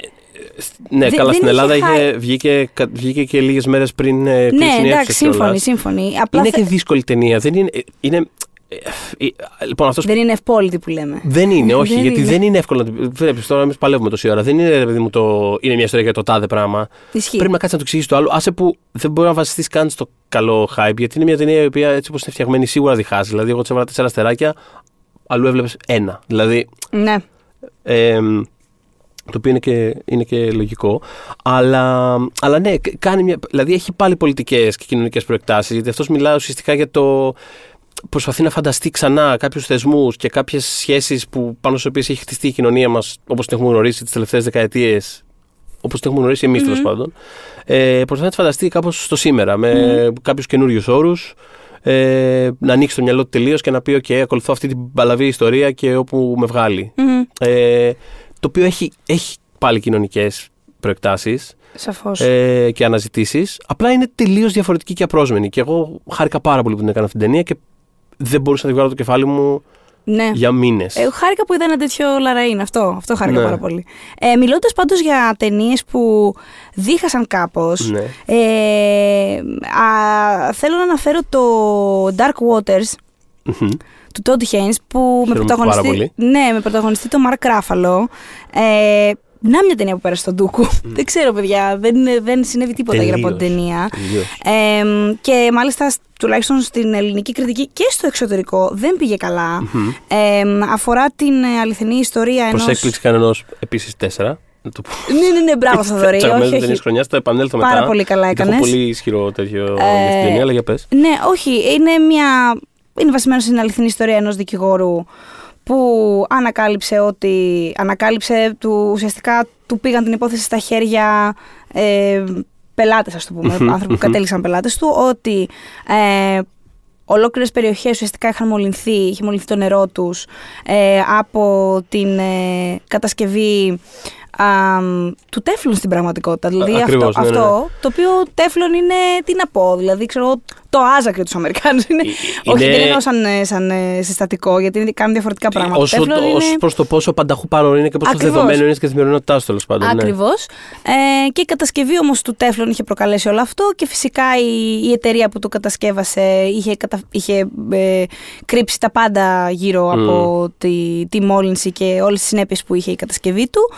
Ε, ο οποίος εντωμεταξύ, ξέρεις, Βρε παιδί μου, αυτές τις ταινίες μπορούν να γίνουν με πάρα πολύ παραδοσιακό και βαρετό τρόπο και δεν θεωρώ και πάλι ότι είναι χωρίς αξία ακόμα και τότε. Γιατί μπορεί να... Συμφωνώ 100%. Ναι, γιατί μπορεί να δω μια ταινία που να πω ρε παιδί μου, εντάξει, σαν ταινία, οκ, δεν... έχω δει τέτοιες χίλιες παρόμοιες. Αλλά επειδή ε, καλός κακός η τηλεόραση και ο κινηματογράφος είναι τα μέσα που φτάνουν στους περισσότερους από εμάς και πάρα πολλοί τους φέρονται καλός κακός σαν εγκυκλοπαίδια, ας πούμε, Μμμ. κάπως. Ε, γιατί να μην αναδειχθούν και τέτοιες περιπτώσεις ανθρώπων όπως αυτή που, του χαρακτήρα που αποδίδεται ο Μαρκ Ράφαλο, ο οποίος είναι ένας αληθινός άνθρωπος που αληθινά τα έκανε όλα αυτά και πάλευε μέχρι και παλεύει ακόμα και σήμερα. Δηλαδή, μέχρι το τέλος της καριέρας του αυτό θα υπερασπίζεται τους ανθρώπους που ζητάνε αποζημιώσεις από αυτή την εταιρεία για αυτό το κακό που έκανε. Και θεωρώ ότι. Ναι, οκ, είναι εύκολο. Κάθε χρόνο υπάρχουν αυτές τις ταινίες, ρε παιδί μου, που δεν αναφέρομαι συγκεκριμένα στο Dark Waters. Μιλάω για τις αληθινές ιστορίες που μπορεί να είναι λίγο πιο σαν φόρμα ξέρεις, η αρχή, η μέση και το τέλος και στο τέλος να βγαίνουν τα λευκά γράμματα που σου λένε πώς κατέληξε η υπόθεση. Και κάποιες φορές μπορεί να, μπορεί να σνομπάρονται. Αλλά εντάξει. Εγώ, θεωρώ πιστε- εγώ πιστεύω ότι το Dark Waters δεν είναι τέτοια ταινία. Το Dark ωστόσο. Waters όμως δεν είναι τέτοια ταινία, συμφωνώ απόλυτα. Δεν ξέρω, δηλαδή, αν ήθελες να πας εκεί. Όχι, τι- θα, θα έλεγα ότι δεν είναι από αυτές. Μμ. Α, οκ, Απλά οκ. ήθελα να ξεκαθαρίσω ότι. Ότι έχει και αυτό, ρε παιδί μου. Θεωρώ μια ότι θε- έχει αξία. Απλά ε, καλά κάνεις και τα λες όλα αυτά, γιατί το Dark Waters μπορεί πολύ εύκολα να περάσει για τέτοια ταινία. Επειδή είναι μια Ναι. ταινία η οποία είναι φτιαγμένη με πάρα πολύ παραδοσιακό τρόπο. Είναι π- τρομερά ας πούμε, παλαιομοδίτικη στο στήσιμό της και, στη, ας πούμε, και στη δομή της. Και στη δομή της και δεν θυμίζει και πάρα πολύ το Haynes για όσους τον έχουν Μμ. παρακολουθήσει. Δηλαδή, καταλαβαίνω γιατί κάποιος κριτικός Έλληνας, δεν θυμάμαι ποιος ακριβώς είπε ότι είναι αγνώριστος εδώ ο Haynes. Μπορεί να περάσει ρε παιδί μου πολύ εύκολα ως μια δουλειά που απλά την ανέλαβε απλά για να κάνει κάτι, ξέρω Ναι. εγώ. Ναι. Ε, αλλά έχει στοιχεία, ας πούμε, ε, αντισυστημικά που, που διατρέχουν όλη τη φιλμογραφία του Todd Haynes, ο οποίος Μμ. έχει κάνει ταινίες όπως το Carol, το Ναι. Far From Heaven, δηλαδή Μμ. είναι... Εν τω μεταξύ μπορώ να πω κάτι, μια πολύ μικρή Ναι. παρένθεση και θα συνεχίσεις γιατί θέλω να, να μου πεις. Αλλά ε, είχε ας πούμε τόσο καλύτερη υποδοχή το Wonderstruck. Που είναι η προηγούμενη. μια Το από τις Wonderstruck, ας πούμε, δεν μου προηγούμενες. άρεσε καθόλου. Ναι, ρε Καθόλου φίλε, αυτό προσωπικά, θα δεν έλεγα. Αυτό θα έλεγα. Που είχε- είχε όλα τα φόντα να με. Είναι πάρα πολύ. Ναι. Το στυλ μου θα έπρεπε να είναι το Wonderstruck, πώς να Α. σου πω. Και τελικά ήμουν σε φάση τελείωσε η ταινία και ήμουν σε φάση. Αυτό ήταν. OK, OK.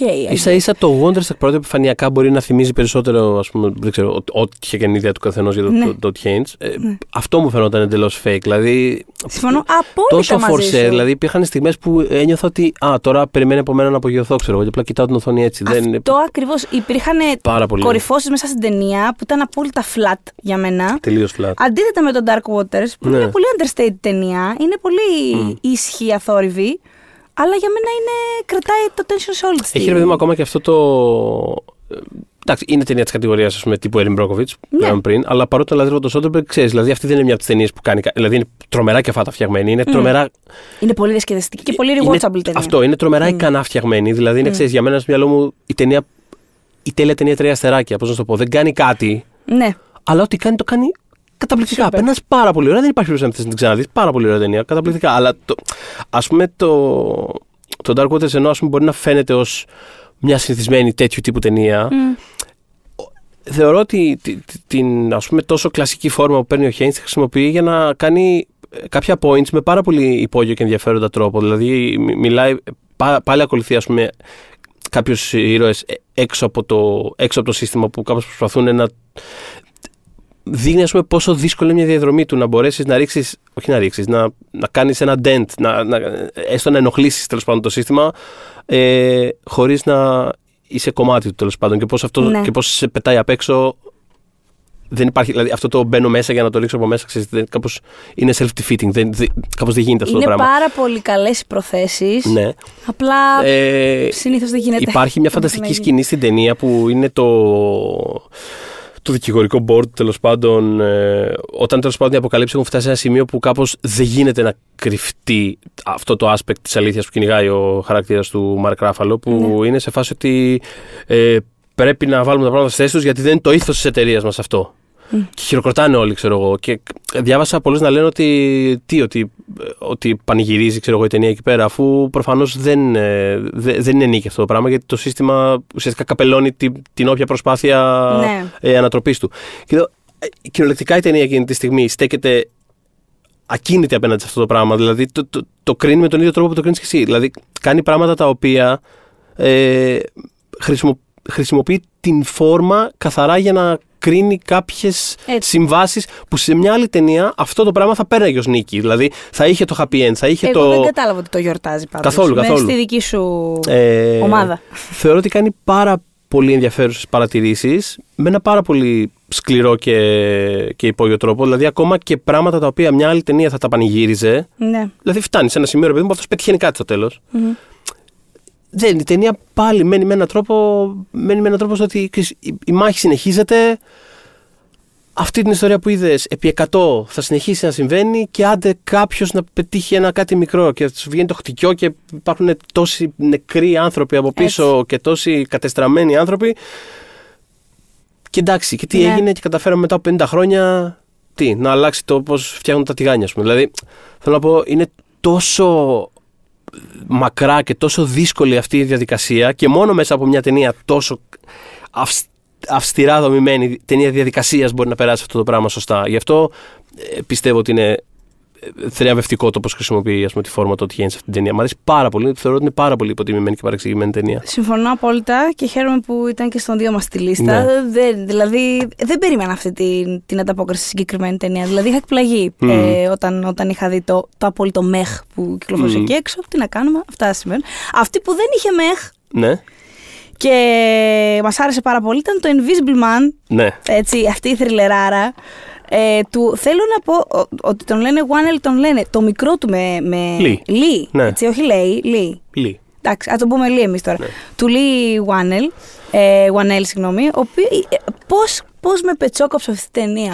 Πόσο τη ευχαριστήθηκα. δηλαδή, επειδή έγινε και όλο, αυτός, όλο αυτό με το, με το κορονοϊό, διστάζω ας πούμε, να μιλήσω για συγκεκριμένες σκηνές. Θα το αποφύγω, σε περίπτωση που δεν το έχετε δει. Μμ. Αλλά εντάξει, η, η ταινία, για να πούμε λίγο γρήγορα, ουσιαστικά η Universal είχε ξεμείνει με τα τέρατά της. Να, να, να, να αναφέρουμε αυτό. Το τέλος πάντων το Monsterverse που θα έφτιαχνε. Θρηλυκό. Υπάρχει, αναζητήσετε τη θρηλυκή εκείνη η εικόνα που ανακοινώνεται το, Ναι, ναι, ναι. το Monsterverse της Universal που είναι, που είναι μια εικόνα που είναι ο Johnny Depp, ο Tom Cruise, ο Javier Bardem που είναι όλοι Παιδιά, αυτοί. είναι 15 σε- άτομα σε αυτή Ναι, την που είναι σε ταινία. φάση Μαλάκες μου ερχόμαστε. Έτσι ακριβώς. Τι θα σας κάνουμε; Είναι Τέτοιο τύπου- ναυάγιο δεν έχει ξαναγίνει. Είναι φάση Ξεχάστε τη Marvel και τις ideas. Έτσι. Το, ε- το σύμπαν έρχεται. Έτσι, έτσι. Εγώ είχα κιόλας το και 16. δεν γύρισε καμία από αυτές τις Πολύ, ταινίες. αυτό, πολύ, πολύ σύντομα μετά που ήρθα στο One Man είχα κάνει οδηγό για αυτό το Masters και τι θα Ναι, ναι. βλέπαμε και όλα αυτά. Ναι, ναι, Λοιπόν, ναι. τίποτα δεν είδαμε. Μόνο το μάμι βγήκε από αυτά. Βγήκε το μάμι, οποίο και- έκλεισε το μάμι. Έκλεισε τον τάφο, πραγματικά το μάμι. ε, ναι, δεν πήγε λοιπόν καλά το μάμι με τον Tom Cruise, οπότε ε, ε, ε, σταμάτησε, ακυρώθηκε ας πούμε το, το σύμπαν που θα έστεινε η, η Universal, αλλά τα properties τα έχουν και είπαν να κάνουν κάτι διαφορετικό με την κάθε μία από αυτές τις ε, ταινιες γιατί θα δούμε και την ύφη του Frankenstein. Μμμ. Ε, και είμαι σίγουρη ότι θα γίνει πάλι κάτι πολύ διαφορετικό. Δεν ξέρω αν θα είναι εξίσου καλό με το Invisible Man. Πάντως δεν θα είναι αυτό που περιμένουμε. Αυτό εννοώ. Κάποιο, κάποια, κάποια ενδιαφέρουσα σκηνοθέτης το είχε αναλάβει αυτό. Ναι, Τι νομίζω, θυμάμαι. και εμένα δεν Η μου Κάριν έρχεται. Κουσάμα δεν έχει αναλάβει κάποιο από αυτά. Μ, ποιο όμως; Δεν παίρνω και όρκο. Ναι, ναι. Το κοιτάξουμε. Ε, Νομίζω η Κάριν Κουσάμα τέλος πάντων του. Ποιο κάνει. Πώς λένε αυτό, την Νικόλ Κίτμαν που είχε κάνει που μου άρεσε. Τέλος πάντων, πάρα πολύ προετοιμασμένο όπως βλέπετε. Ε, η Κα- ε, Ε, είχε κάνει το θα το Jennifer's, βρούμε. Bo- το Jennifer's Body τέλος πάντων. Ε, καλή υποτιμημένη σκηνοθέτης. Ε, έχει αναλάβει κάποιο από αυτά τα τέρατα της Universal που δεν έχει και απόλυτη σημασία τέλος πάντων. ε, Ναι. Τώρα, σημασία έχει ότι έδωσε η Universal ουσιαστικά το, το πράσινο φως σε, σε σκηνοθέτες ε, μικρότερων ε, labels, κάπως να το πούμε έτσι, γιατί Ναι. αυτή η ταινία είναι της Blumhouse, ε, εταιρεία παραγωγός πολλών αξιοσημείωτων ταινιών τρόμου των τελευταίων χρόνων. Πάρα πολύ. ε, Το έχουν απογειώσει το πράγμα. Δηλαδή έχουν κάνει και πράγματα που δεν μου άρεσαν. Αλλά εντάξει, όταν έχεις ένα, μια πα- ένα output 30 ταινιών, ναι, οκ, οι δύο-τρεις δεν θα σου βγουν και τόσο καλές ενδεχομένως. Ναι. Και ένα από Αλλά, αυτά ναι. είναι και αυτό. Και ένα από αυτά είναι και αυτό. Ε, μ, εσύ πρέπει να λέγεις το Destroyer, by the way. Το Destroyer έλεγα, μπράβο. Μπράβο. Μμ. Εμένα, εγώ αγαπώ πάρα πολύ το Invitation. Και πεθαίνω. Ωραίο το invitation. Πεθαίνω για το Invitation. Παιδιά, δείτε το είναι στο Netflix, δείτε το τώρα αυτή τη στιγμή Α. το Invitation. Λοιπόν, ε, για την κυρία Κουσάμα. Αλλά τέλος πάντων, μιλώντας για το Invisible Man, ε, το, η πλοκή είναι η εξής: ότι μία γυναίκα δραπετεύει από τις πρω, την πρώτη σκηνή ας πούμε, που τη βλέπουμε. Μια γυναίκα, η Ελίζα Μπεθμό, δραπετεύει από τον κακοποιητικό γάμο της και ε, το έχει οργανώσει. Δηλαδή, εμείς το, το βλέπουμε ότι αυτή ζει σε ένα σπίτι του παμπλού του, ε, high-tech και δεν ξέρω εγώ τι. Και έχει ε, υπνώσει τον άντρα ουσιαστικά, του έχει βάλει, πώς τα λένε αυτά, χαπάκια έτσι, τον έχει ξεράνει για λίγο. Δεν πειράζει, πάρα πολύ καλά έκανε. Για να καταφέρει να φύγει από το σπίτι, ε, να την φυγαδεύσουν, ας πούμε, οι αδερφοί της, φίλοι της κλπ. Μμμ. Ε, μ, ο άντρας της όμως αυτοκτονεί. Ε, μ, και μπορεί υποτίθεται να συνεχίσει να ενόχλει τη ζωή της πια χωρίς τον κίνδυνο που της προκαλούσε. Παρ' όλα αυτά, κάποια περίεργα συμβάντα στη ζωή της την οδηγούν να πιστέψει ότι ο τύπος, ε, επειδή κιόλας ήταν επαγγελματία τεράστιο όνομα στο χώρο των optics, ότι αυτός ζει και ότι έχει κατασκευάσει κάτι που τον κάνει αόρατο, όντως αόρατο, και ότι την ε, κακοποιεί πια ε, χωρίς, να τον, χωρίς να μπορεί να τον δει. Αλλά το θέμα είναι ποιος θα την πιστέψει την Ελίζαμπεθ Μος. Αυτό είναι δηλαδή ένα πολύ μεγάλο μέρος της ταινίας. Είναι να προσπαθεί να πει στον κόσμο ότι αυτός όχι απλά, δεν, όχι απλά υπάρχει και ζει και δεν έχει πεθάνει. Είναι και αόρατος φίλε μου. Και είναι μέσα στο σπίτι και είναι και στο δικό σου σπίτι και τέτοια. Λοιπόν, απίστευτη ταινία με φοβερά πίξ. Ε, Έχει κάποια twists, δύο συγκεκριμένα, που δεν τα δα να έρχονται καθόλου, ειδικά το Ε, πρώτο. Σε ένα εστιατόριο για που Αυτό, το έχει η- δει. η Μου, σκ- μου ήρθε τρελά. Η σκηνή στο, τρελάθηκα. εστια- στο Πήγα να εστιατόριο ακούσω κάτω. έβγαλα το. δε- Δεν πρέπει να έχω. Όχι μόνο εγώ, όλο το σινεμά. Ναι. Ε, πιο σ- ε, ε, συλλογικά ας Σοκ, πούμε, σοκ. μεγαλύτερο ήχο δεν θυμάμαι να έχω, να, να έχω ακούσει σε σινεμά Μμ. τελευταία. Δηλαδή ήταν. Όλοι βγάλαν ήχο. Ναι, ναι, ναι. Ε, δεν- δεν γίνεται, κάτι ναι. έγινε, ναι, κάτι έγινε. Ε, λοιπόν, ναι, την, ε, την ευχαριστήθηκα πάρα πολύ αυτή την ταινία και να μια υπέροχη υποψηφιότητα πρώτου γυναικείου για τα Όσκαρ. Μακάρι να γίνει αυτό ούτως ή άλλως. Δεν ούτως ή ξέρω, άλλως. δεν ξέρω, δεν ξέρω. Ε, ξέρεις τι, Έχει έρθει ο καιρός της πια της έχει έρθει ο καιρός της, απλά είναι αυτό το πράγμα με την Ακαδημία και τα θρίλερ.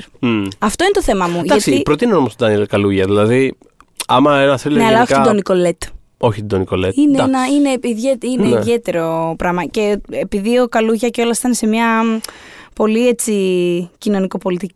Το ταινία. Get Out λέμε, Ναι, ναι. ναι, ναι, το Get Out λέμε. Ένιωσα κιόλας και ότι επειδή εκείνη την περίοδο η, η Ακαδημία ήταν ακόμα σε αυτό το vibe, σε αυτό το. Ναι. Δεν, είχε, δεν είχαν ψηφίσει ακόμα το Green Book, πώς να σου πω. Εντάξει, μωρέ, δεν είναι. Ήταν ακόμα σε μια δεν- περίοδο. Δεν είναι μονόδρομος αυτά τα πράγματα. Ενώ πά- πά- πάνε και έρχονται. Είναι λίγο Πάνε ελαττήριο. και έρχονται, εντάξει, ναι, ναι, δεν ναι. είναι... ναι, εντάξει, ναι, σίγουρα, σίγουρα. Δε, μα και φέτος το δώσαν στο Πάρασε του χρόνου, μπορεί να το δώσουν. Στην δεν πιο έχω συμβατική ιδέα, ταινία μπορείς να φανταστείς. πραγματικά, ναι, ναι, ναι. έτσι είναι αυτά. Αλλά ναι. θέλω να πω ότι το Get Out είχε ένα καλό κύμα από το Moonlight και Η- Η αλήθεια είναι ότι πέρα από αυτό είχε στήριξη γενικώ στον Get Out σαν ταινία. Δηλαδή Βέβαια. δεν είναι ότι ξεχώρισαν. εμένα ήταν η επιλογή μου κιόλας εκείνη τη, τη χρονιά. Ναι. Θα Ε, ήθελα να το είχε πάρει εκείνο. Οπότε θα, για να συμβεί κάτι αντίστοιχο θα πρέπει να προταθεί κι αλλού που όντως δεν το κόβω παρότι είναι φανταστική ταινία. Είναι όλο αυτό όπως το περιέγραψες πραγματικά είναι, μια, είναι φανταστικός τρόπος να χρησιμοποιήσεις ένα κλασικό τέρας για να πεις μια ιστορία από μια φρέσκια οπτική κάπως που δεν έχει, δεν έχει ξαναπροσεγγιστεί ας πούμε έτσι ε, η ιστορία του άωρο του ανθρώπου Και είναι τόσο. από την πλευρά της μιας γυναίκας η οποία νιώθει ότι ε, το τραύμα είναι τόσο ανοιχτό που την ακολουθεί παντού, βρίσκεται παντού ανά Και- πάσα και- στιγμή. Πάρα πολύ. Δεν θέλω να την πω σύγχρονη την ιστορία αυτή, γιατί απλά δεν έφυγε ποτέ. Σωστό. Δηλαδή, τέτοιοι άντρες, τέτοιες σχέσεις παντού γύρω μας, μονίμως. Μμμ. Ε, μ, οπότε θέλω να πω λίγες τέτοιες ταινίες έχουμε δει στην πραγματικότητα Μμ. σε σχέση με αυτό που θα μπορούσαμε να έχουμε δει όλα αυτά τα χρόνια που υπάρχει ο κινηματογράφος αλλά είναι, είναι αυτό που όταν, ό- όταν κάτι δεν είναι τόσο εμ, εκεί έξω όταν συμβαίνει μας φαίνεται φρέσκο και είναι Μμ. φρέσκο σε σχέση και με το συγκεκριμένο universe Μμ. ε, οπότε Είναι φρέσκο. μπράβο σε όλους Ναι. τους συντελεστές Είναι και φρέσκο ειδικά με την έννοια ότι ρε παιδί μου φαίνεται ότι υπήρχε σοβαρή φροντίδα και σκέψη πίσω από το τι σημαίνει αυτό το πράγμα που πάμε να πούμε. Πώς να το πω. Ναι. Δεν, δεν, δεν ήταν απλά έχουμε ένα property, ας κάνουμε κάτι με το property. Ήταν το.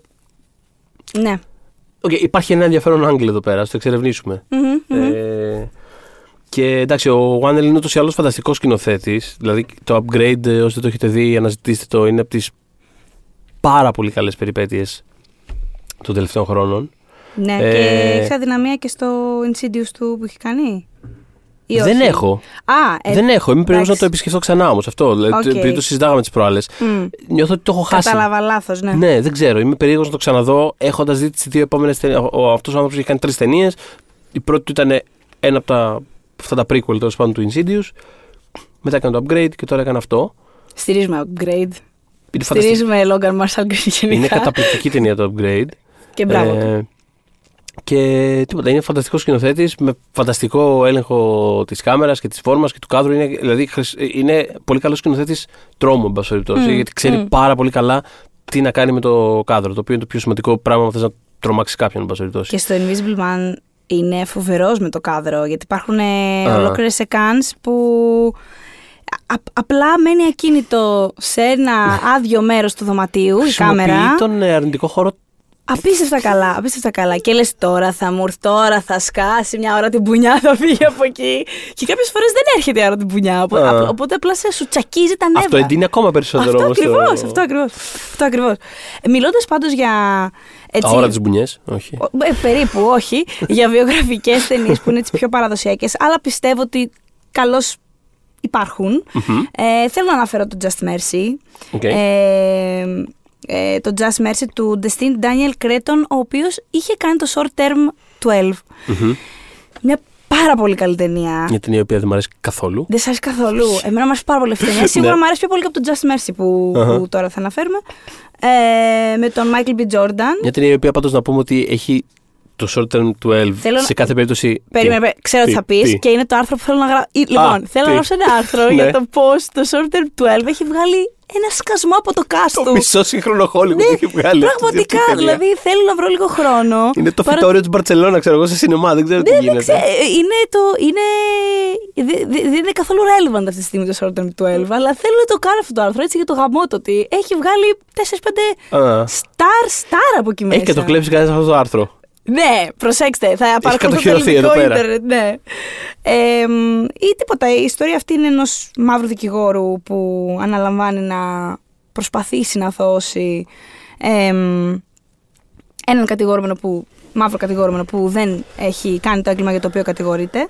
Και ε, εντάξει, θα πω ειδικά κιόλας τώρα με όλα όσα γίνονται με το Black Lives Matter και το George Floyd κλπ.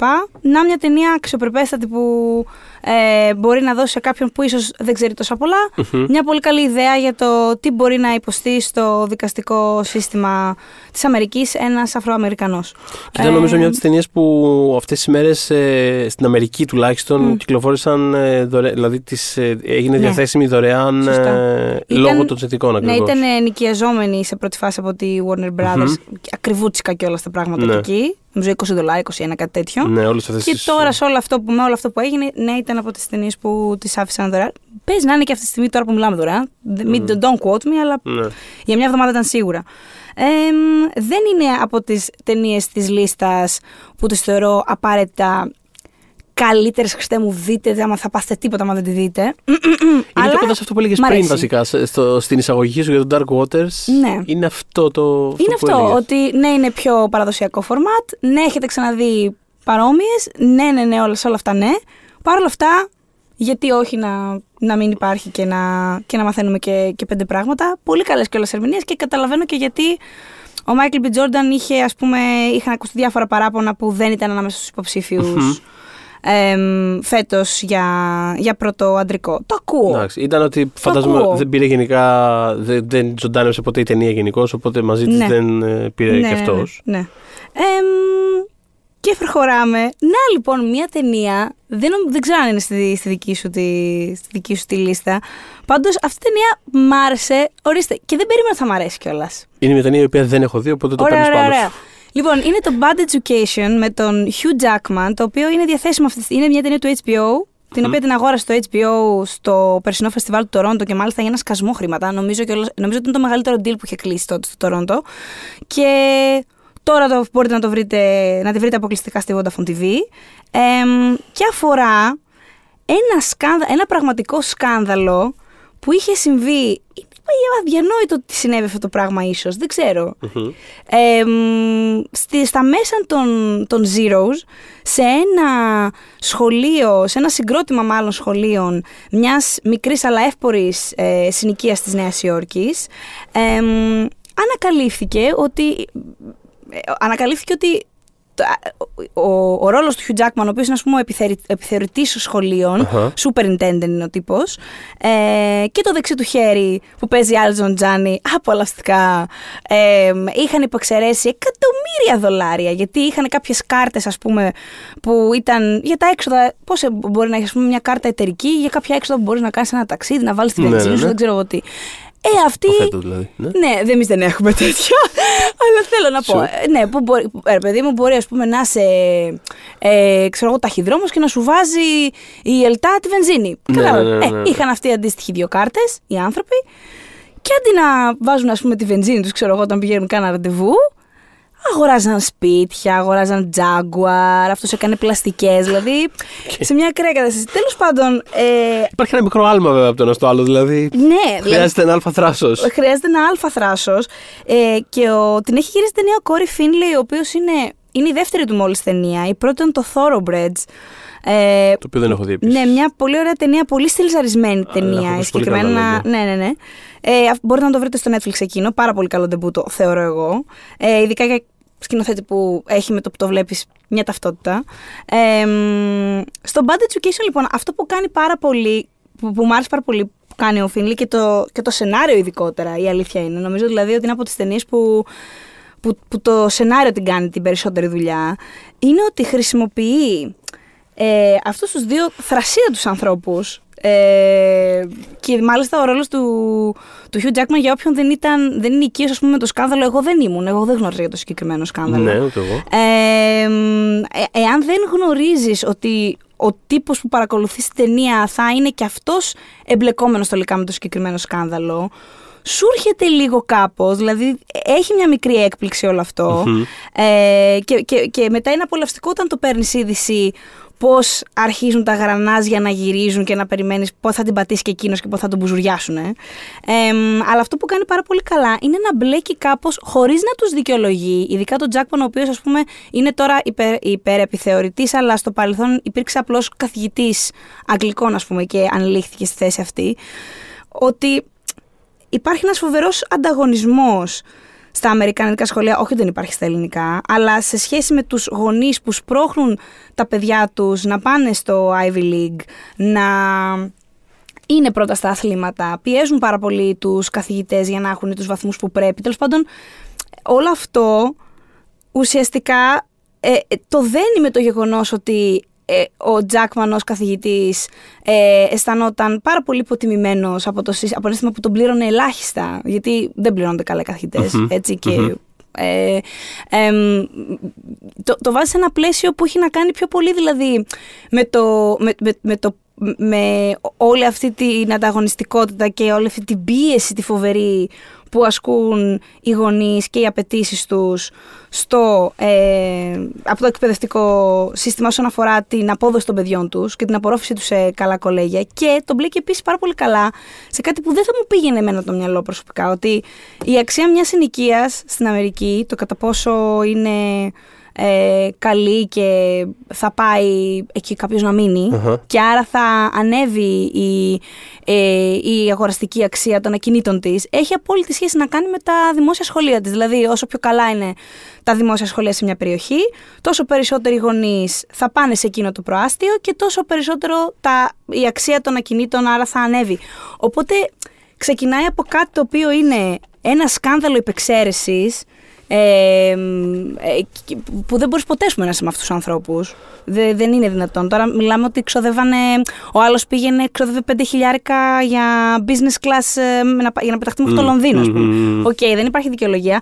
Αλλά μου αρέσει πάρα πολύ ο τρόπος που το δένει με το. ε, απροσδόκητα κάπως με το γενικότερο κοινωνικό-πολιτικό σύστημα γύρω από την εκπαίδευση. Και μου άρεσε πάρα πάρα πολύ. Έχει, εντάξει, μ- μου κάλυψες πάρα πολύ μεγάλο κομμάτι. Δεν είχα διαβάσει τίποτα για αυτή την ταινία. Ναι, ναι, ναι. Είχα διαβάσει απλά ε, ε, τι- τυχαία σχόλια που εστίαζαν είτε στο Τζάκμαν είτε ας πούμε Καλά, στο. ο Τζάκμαν δεν παίζεται στην ταινία, έτσι. Είναι Ναι, ναι, κάτι έχω υπέροχο στην καταλάβει. ταινία. Μμ.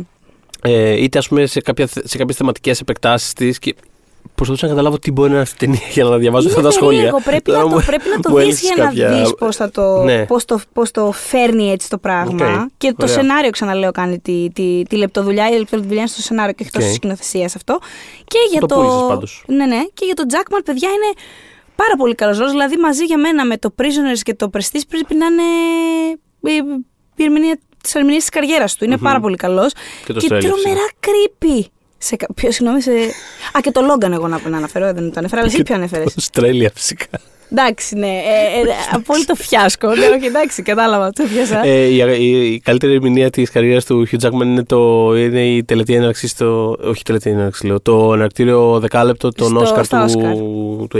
Εντάξει, φοβερός. Ε, Φοβερός. αναζητήστε Ή καλ- το καλύτερο έχουμε πράγμα που ξαναπεί. έχουν κάνει, Το βασικά. καλύτερο πράγμα που έχουν κάνει. Αυτό. Ε, μ, ναι, οπότε δείτε το Bad Education. Δείτε το Bad Education. Ε, Ναι. Θες να, να- πεις εσύ μία δικιά σου τώρα. αγαπημένη; Θα, θα ήθελα να Ναι. μιλήσουμε για το Uncut Gems. Ε, πφ, Έχουμε ήδη μιλήσει πολύ για το Gun James και θα συνεχίσουμε να μιλάμε. Ναι, αλλά είναι μια ταινία η οποία παρόλα αυτά φέτος ε, Μμμ. μας έκανε την τιμή. Ναι, φέτος μας έκανε τιμή. Ε, Ευτυχώς και εύκολα προσβάσιμη. Ναι. Ε, π- ε, προσωπικά είχα την πάρα πολύ μεγάλη τύχη να τη δω σε αίθουσα. Μμ. Γιατί έτυχε να είμαι στο Λονδίνο τη βδομάδα που, μια εβδομάδα τέλος πάντων, που πεζότανε. Γιατί εδώ πέρα δυστυχώς δεν βγήκε ποτέ σε αίθουσα. Όχι, ναι. Ε, α, εντάξει, γυρνάμε στην προηγούμενη συζήτηση που κάναμε. Βέβαια, Μμμ. ευτυχώς είναι άμεσα προσβάσιμο και είναι σίγουρο ότι πολύ περισσότερος κόσμο θα το, θα το δει έτσι. Απλά είναι. Χα, τέλος πάντων, χάρηκα που το είδα στο, στο σινεμά, όπως περιπτώσει. Έχει αυτό τον κόκο παντού η ταινία που κάπως. Είναι και, τόσο, είναι και τόσο α- α- αγχωτική και αγωνιώδης που σου επιτίθεται και Πάρα πολύ. απλά. Εγώ, εγώ εξαντλήθηκα, αγάπη μου. Ε, Μέχρι να πέσουν οι τίτλοι. Φαντάσου να τέλος μην μου έβλεπε σε τίποτα άλλο φάση- στη- στο εύρος του, του Ακόμα πιο βλέμματό σου, έντονο. ας πούμε. Ακόμα, ακόμα πιο έντονο θα ήταν σίγουρα. Εγώ το είδα στο Netflix όπως οι περισσότεροι Μμ. Και ήμουνα σε φάση όταν τελείωσε ήμουν σε θέμα μου λίγο νερό. Ναι. λίγο νεράκι. Αλλά εντάξει, φανταστικός Adam Ρε, εσύ Sandler. ξεκινάει και είχα την αίσθηση ότι, ήταν, ότι ήρθε κάποιος ήρθε κάποιος και απλά μου έσπρωξε το στέρνο και μου το κόλλησε πίσω στη, στη, στην καρέκλα του σινεμά και λέω: Οκ, είναι η αρχή και θα ηρεμήσουμε λίγο. Και απλά μέχρι το τέλος της ταινίας ήταν εκεί. Και λέω: Συγγνώμη, λίγο. Ναι, ναι, ναι. Μπορώ μια στιγμή, λίγο. Πάρω μια ανάσα. ναι. Ε, αλλά ναι, τέλος πάντων. Ε, από τις ταινίες της χρονιάς, από τις ερμηνείες της χρονιάς επίσης, το είχαμε αναφέρει στο επεισόδιο που είχαμε κάνει για τα δικά μας τα δικά μας Όσκαρ, Oscar. βέβαια. Είχαμε δώσει κάποια, ε, κάμποσα στο. Ε, ή μάλλον είχαμε θέσει υποψηφιότητες περισσότερες για το Uncut Gems. Αν δεν κάνω λάθος, πρέπει να το είχα δώσει. Του το είχες δώσει και είχες βάλει και υποψήφια για β' γυναικείο. Ε, Τη Julia Fox. Μπράβο. Που είναι φανταστική. Υπέροχη. Ε, Τέλος πάντων, έχουμε αναφερθεί τέλος πάντων ε, λεπτομερώς ξανά σε αυτή την ταινία. Οπότε μην, ε, δεν χρειάζεται να επεκταθούμε πάλι. Τα έχουμε πει όσο ήταν ε, να πούμε. Ε, α, εκπληκτικό σαν θρίλερ, ε, εκπληκτικό σαν. Ε, ε, πώς το λένε, σαν μια- μια snapshot ε, ματιά σε μια μικρή κοινότητα και το πώς ε, λειτουργεί η ιστορική της κανόνες. Μμμ. Μ' αρέσει πάρα πολύ, ρε παιδί μου, αυτή, αυτή η σύνδεση που κάνει. Ξέρεις, που έχει ένα πετράδι, σαν, σαν μαγικό πετράδι. Δηλαδή, σαν να σου λέει ότι ξέρεις από την εποχή των πρωτόγονων δεν έχουμε αλλάξει και πολύ στην πραγματικότητα. Είναι Ναι, κάπως ναι, ναι, πάλι, ναι, ναι. πάλι μαζευόμαστε γύρω από μαγικά πετράδια και τα Σωστό. κοιτάμε σαν χαζί, ξέρω εγώ, και είναι τύπου ψάχνουμε τις μαγικές τους ικανότητες. Μ' αρέσει πάρα πολύ αυτό το πράγμα που κάνει. Υπάρχει κάτι πάρα πολύ βαθιά, ξέρεις, tribal και πάρα πολύ.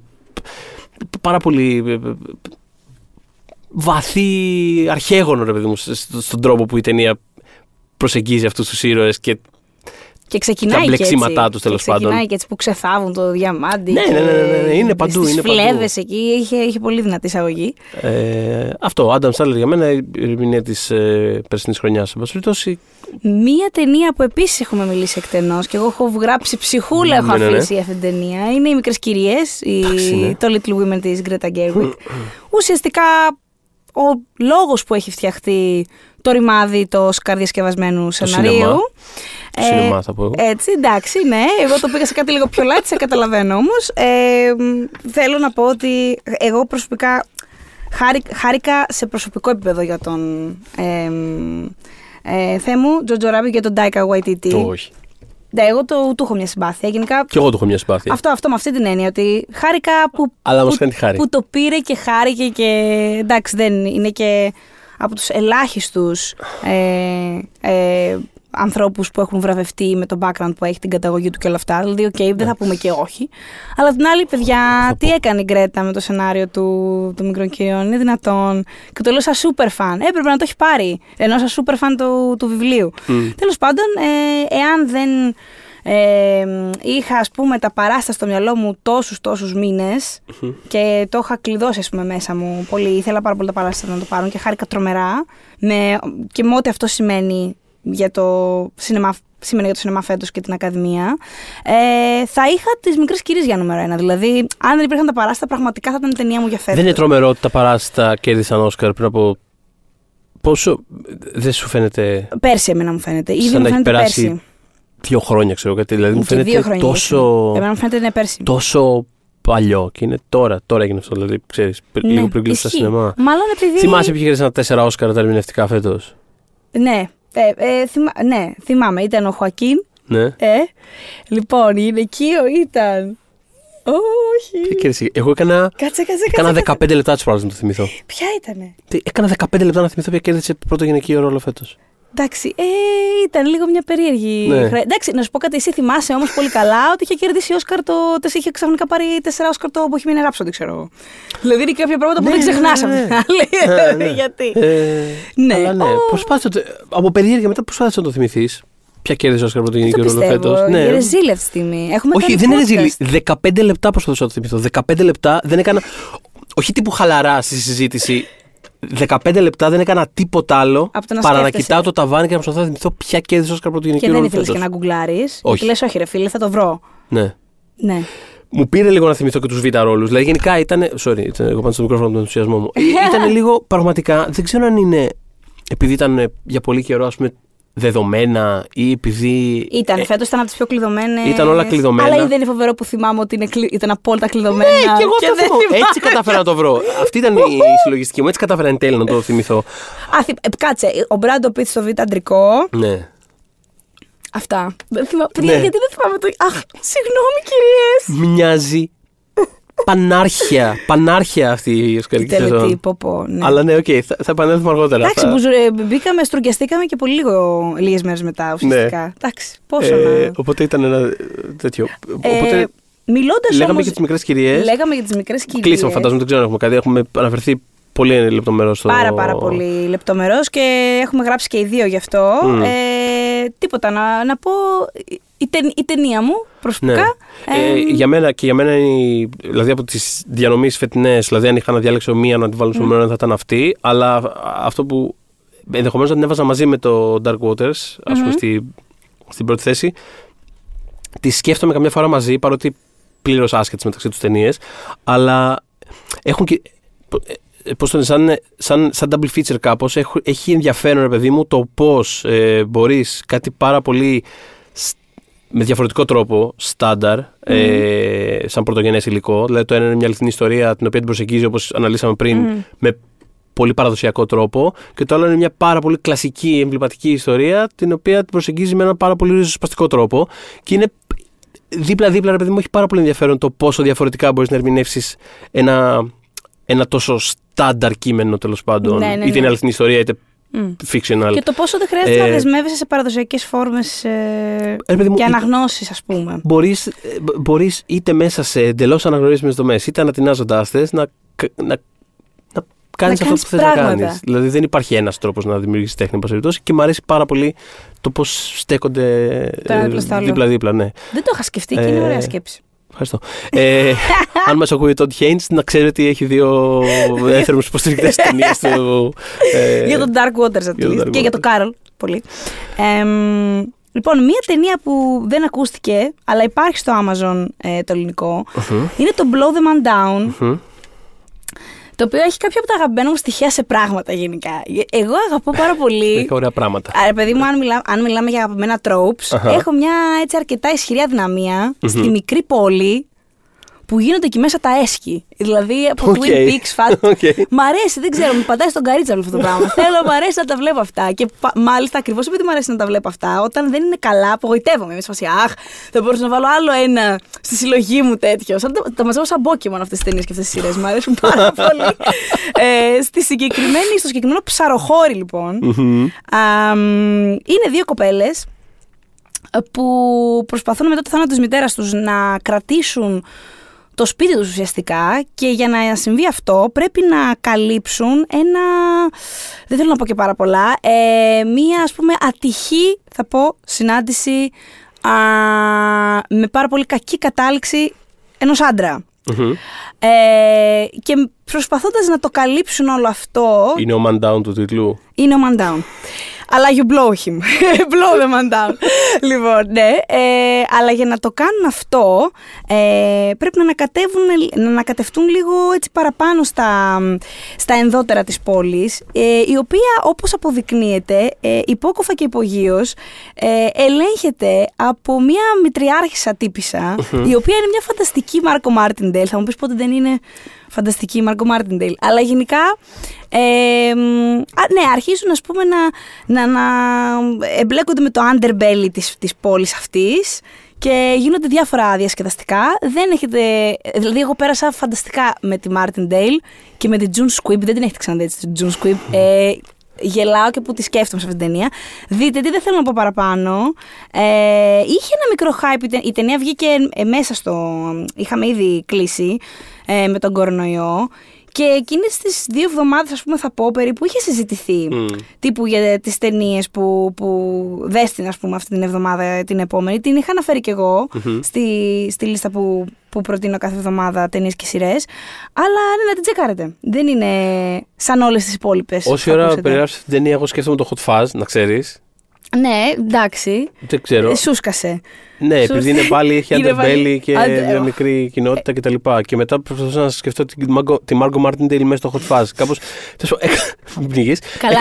Ε, Έκανα γιατί μια διαδικασία τώρα στο μυαλό μου. Ξεκάθαρα θα μπορούσε να είναι. Ξεκάθαρα θα μπορούσε να είναι. Και by the way, επειδή μιλάμε για τη Martindale, μια πολύ μικρή παρένθεση, να δείτε το Mrs. America, στο οποίο πρωταγωνιστεί, είναι μια από τις βασικές πρωταγωνίστριες. Μιλάω για τη σειρά ε, όπου πρωταγωνιστεί η Kate Blanchett σε ρόλο λερής, ε, ξεφτυλισμένης πρωταγωνίστριας, δηλαδή ε, ήμουνα έξαλλη επί 8 επεισόδια, ήμουνα σαν τρελή, 8-9 επεισόδια πόσα ήταν. Ε, στην Ελλάδα νομίζω προβάλλεται από το Fox, νομιζω Μμμ. υπάρ- ε, προβλήθηκε το, το, το φινάλε, αλλά είναι διαθέσιμο ακόμα.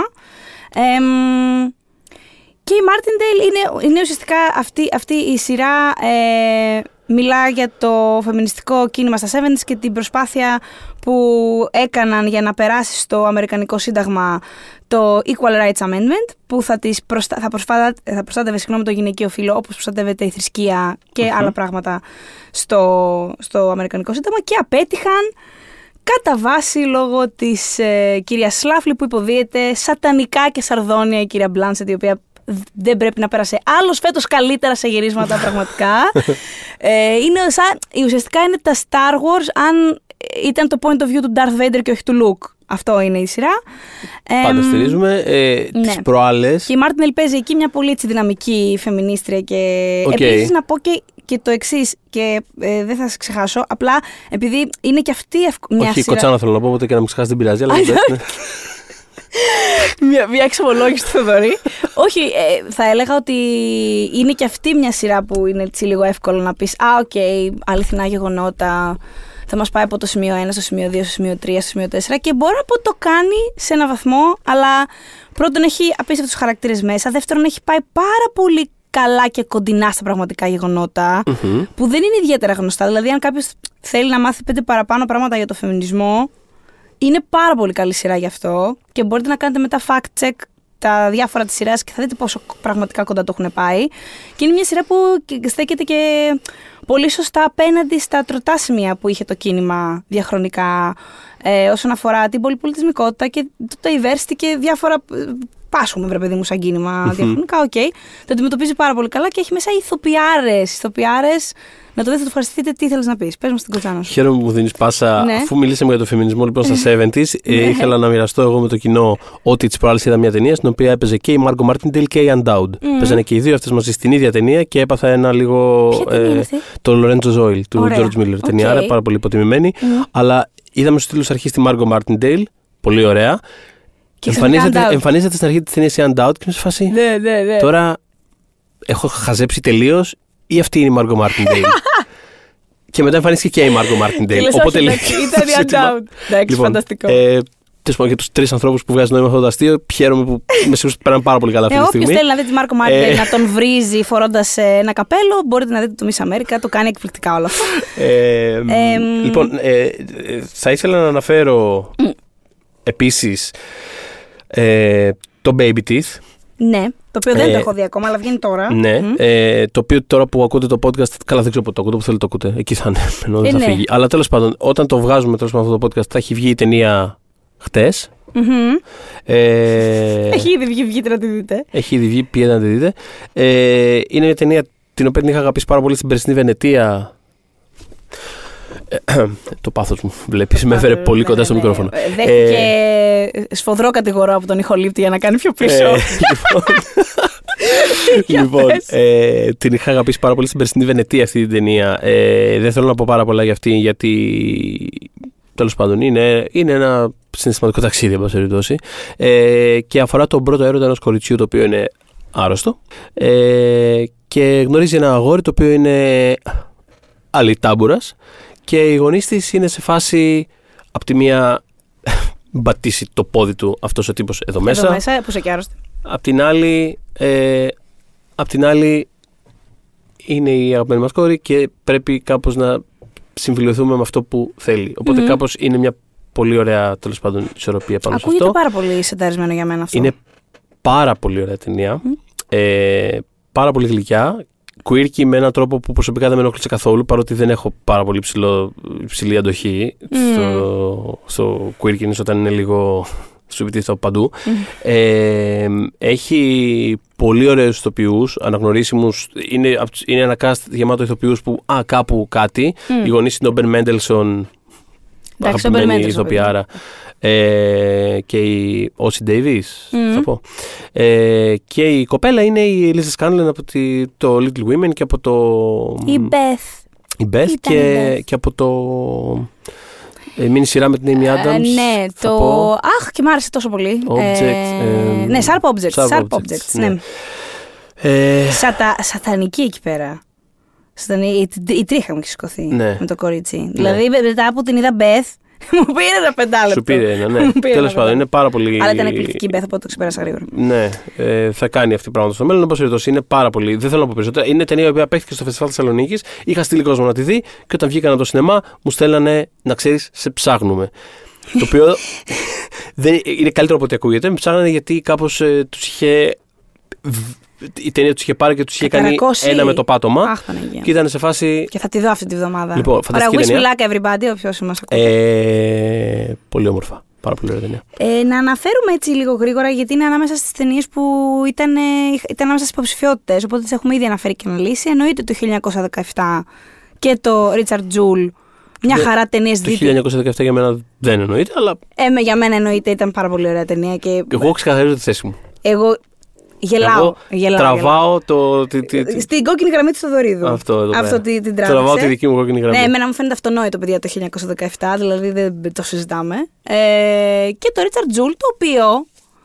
Ναι, δεν μ' άρεσε που η Κάθη Bates ήταν ε, στη θέση της Τζένιφερ Λόπες, γιατί εγώ θεωρώ ότι αυτή την πέταξε έξω από τις υποψηφιότητες. Γελάω. Γελάω.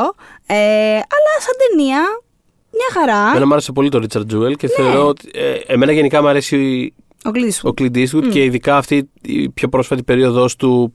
Εντάξει, ενώ είναι, είναι μια μεγάλη συζήτηση, εν πάση περιπτώσει. Ναι. Εντάξει, δεν είναι μια απλή περίπτωση, μια απλή προσωπικότητα. Τα politics του τα απεχθάνομαι κάπως, αλλά θεωρώ. Εντάξει, η δύναμη της τέχνης, φίλε. Γιατί Κοίταξε, ας πούμε είναι στο ο σινεμά τελευταίος του. Που... Είναι ο τελευταίος, νομίζω, έτσι από τους στιβάρου conservative σκηνοθέτε που έχουμε σωστά. Ναι. Ενώ με, το- με τόσο mainstream. Ναι, ναι, ναι, ναι. ε, Όχι, ισχύει και έχει πολύ ενδιαφέρον, ρε παιδί μου. ε, Αυτό θέλω να πω. Το σινεμά του. ε, Ενώ αυτός έχει όποια και να τα πιστεύω του, το, Μμ. μέσα από το σινεμά του έχει πάρα πολύ ενδιαφέρουσες αναζητήσεις, τέλος πάντων. Και, και τέλος Του πάντων. αρέσουν οι μικροί ήρωες. Του αρέσουν. Καθημερινή. Ναι, του αρέσει να ψάχνει τους Μμ. ήρωες. Και αυτές όλες οι ταινίες του, όλη αυτής της περίοδου, δηλαδή και το, και το Μιούλ κάπως και αυτό Ναι. το πειραματικό με το τρένο, το οποίο εμένα μου άρεσε, εν πάση περιπτώσει. Και με τον Tom Hanks. Ε, το... το Σάλι. το Σάλι. Ε, ψάχνει κάπως, ξέρεις, ε, τι είναι ο ήρωας σήμερα, όπως περιπτώσει, Μμμ. στην Αμερικάνικη κοινωνία, στη Ναι. Δύση, τέλος πάντων. Ε, και έχει, έχει πάντα ενδιαφέρον και το Richard Jewell ήταν από τις ταινίες του που εμένα προσωπικά μου άρεσαν πολύ. Και, και, Εμένα το ε, Richard Jewell νομίζω είναι από την τελευταία του φάση. Μπορεί να είναι και αυτή που μου άρεσε Μπορεί, περισσότερο. ναι. Έχει, έχει ενδιαφέρον και πώς, ε, ψά, και πώς ε, εξερευνά ας πούμε, και το ρόλο των media και, το, και, την, και, και της, ασ- όχι της αστυνομίας, τέλος πάντων, σαν αστυνομία, το- σαν κράτος ελέγχου, Ναι. ναι. περιπτώσει. Μμμ. Ε, το ρόλο τους τέλος πάντων σε όλα αυτά. Πώς όλοι πέφτουν να κατασπαράξουν αυτόν τον τύπο επειδή δεν είναι και δεν μοιάζει και δεν ακούγεται σαν αυτό που Ναι, θεωρούν. περιμένεις ότι είναι το- Ναι, και αξιόπιστο το, και. ιδε- το ιδανικό, ας πούμε, Μμ. το αρχέτυπο του δυτικού ήρωα. εν πάση περιπτώσει. Τέλος πάντων, έχει, έχει πολύ ενδιαφέρον. Εμένα μου άρεσε αυτή η ταινία. Ε, Και ο Paul, πώς- ο Paul Walter Hauser Ναι. που παίζει είναι φανταστικός. φανταστικός. Είναι παίζει, και στο, πάρα πολύ καλός. παίζει και στο The Five Bloods αυτός. ναι, Του Spike ε, Lee. το οποίο δεν το είχα πάρει είδηση. Ούτε και, εγώ. και χαίρομαι, ωραία. Ή- Ήθελα, η επόμενη ταινία που θα ανέφερα ήταν το The Five Bloods, Μμ. που θα δείτε, μπορείτε να δείτε τώρα στο Netflix.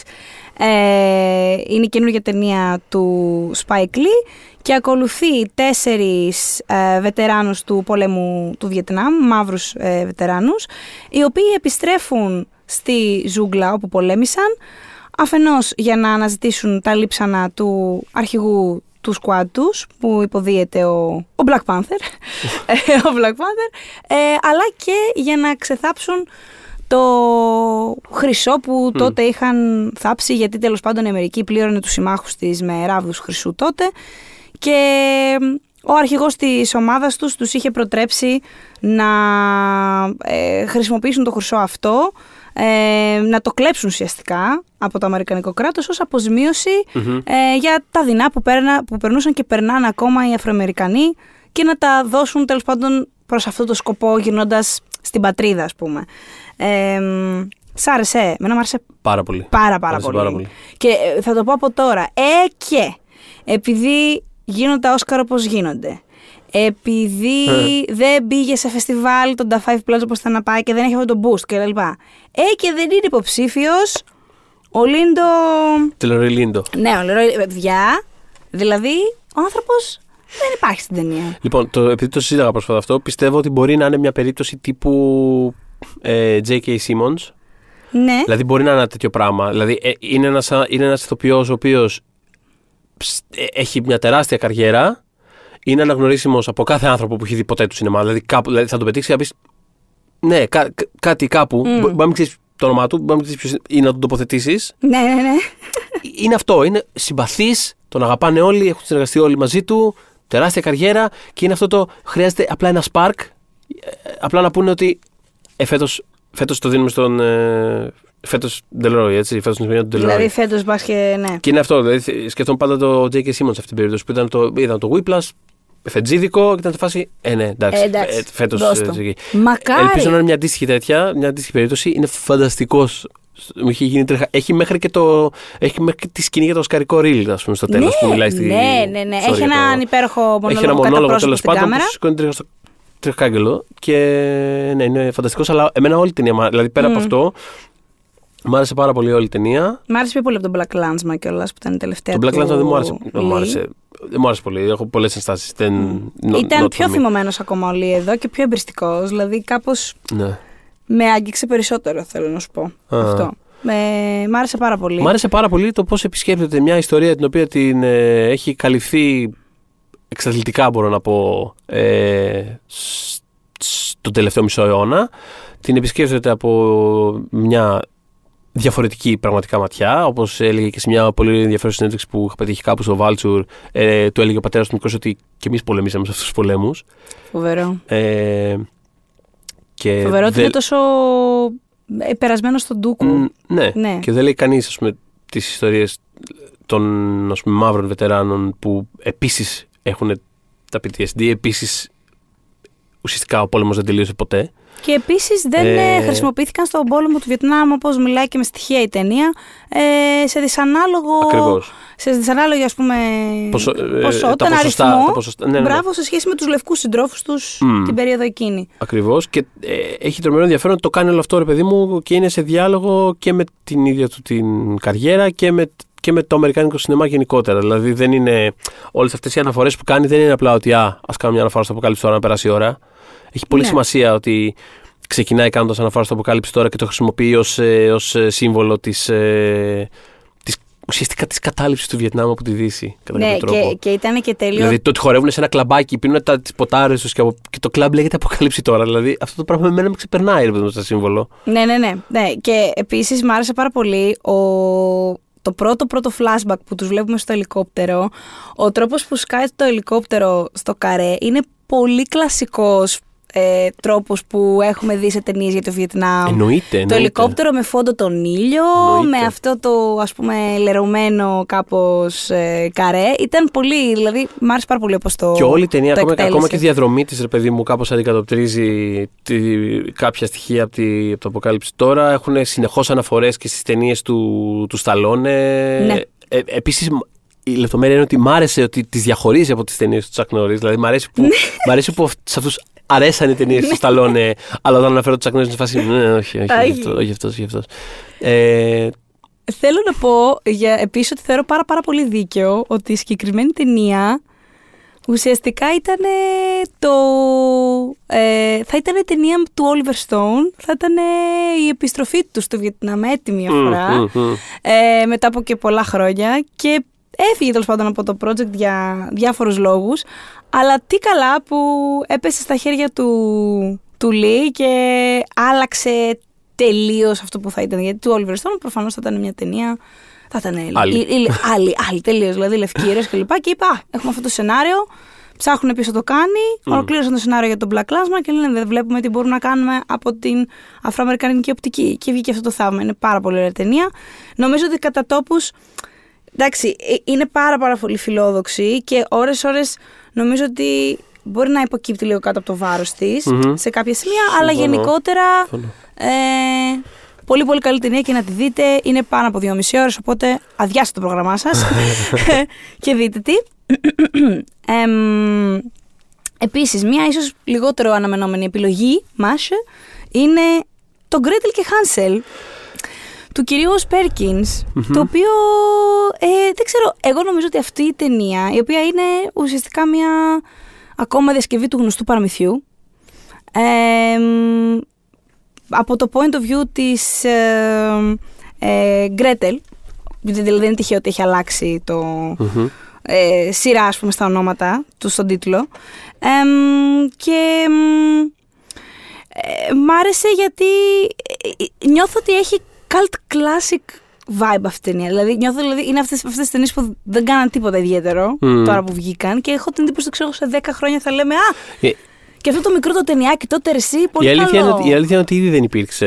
Ναι, που είναι ναι, ναι. κρίμα. Αλλά είναι από τις περιπτώσεις που μπορεί αυτός να κάνει κάτι καλό μετά, ξέρω εγώ, και όλοι θα είναι σε φάση. «Α, Αυτό, αν δεν το έχετε ανακαλύψει, Ναι, ξέρω εγώ, ναι, ναι, δείτε ναι. το. Και- Ήταν ωραία, ήταν και εμένα μου άρεσε. Και ξέρεις τι μ' άρεσε, ότι ε, όλο, όλη αυτή η gothic προσέγγιση αισθητικά ήταν με ένα πάρα πολύ σύγχρονο τρόπο. Δηλαδή, ακόμα και το τρόπο στη, που, είχε, που είχε φτιαχτεί το σπίτι της μάγισσας απ' έξω, όπως το βλέπεις. Τώρα Μμμ. λες, τώρα είμαι σε ταινία εποχής ή είμαι, ξέρω εγώ, σε κάποιο σπίτι που φτιάχτηκε Ισχύει. τώρα σε μια γειτονιά και είναι. Κατάλαβες. Ισχύει, ισχύει. Έχει, μ' αρέσει η αισθητική που έχει διαλέξει. Ο Όσπερκες, by the way, είναι ο, και όποιον δεν το γνωρίζει, είναι ο γιος του, του κυρίου στο ψυχό, εκείνου του Πέρκινς. Οπότε νομίζω ότι είναι πάρα πολύ ωραίο ότι αυτός κάποια στιγμή είχε όντως συμμετάσχει και ο ίδιος σε thriller, σαν ηθοποιός, θέλω να πω. Αχα. Ε, και ανακάλυψε ότι εντάξει, του άρεσε περισσότερο να είναι πίσω από την κάμερα. Αλλά το βρίσκω cute για κάποιο λόγο. Ότι ξέρεις, ο μπαμπάς του είναι αυτός που είναι.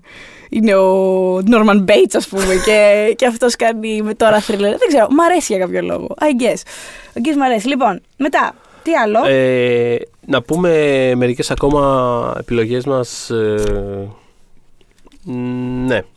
Τι, ποιο θες να πεις; Λοιπόν, να Η αναφέρουμε... μία ήταν στα Όσκαρ κιόλας. Μ, Μπράβο, να αναφέρουμε το Corpus Christi, το οποίο ήταν yes! τις ε, ας πούμε, ξενόγλωσσες εκπλήξεις της, ε, της ε, χρονιάς. Ήταν πρωτάθηκε για Όσκαρ ξενόγλωσσος που κανένα το περιμένει. Ε, Και το συζητάγαμε πριν ανακοινωθούν οι υποψηφιότητε. θα Λέγαμε, φτάσει. λες να το καταφέρει. Δηλαδή, γιατί είχαμε νιώσει ότι τους είχε αρέσει, Α. αλλά είμαστε, είχαμε τάση ότι, ότι μάλλον δεν θα μπει. ναι. Και όταν είχε μπει, και ήταν από τα Δεν πρώτα είχε, μάλιστα κα, που δεν είχε ανακοίνωσε. καμπάνια, δεν είχε κάτι ρε παιδί Όχι, μου όχι, πίσω του. όχι. Ούτε είχε ας πούμε, ξέρεις, μεγάλα βραβεία ή κάτι τέτοιο. Ήταν Και απλά ήταν μια από τα πρώτα πράγματα που ανακοίνωσαν στη...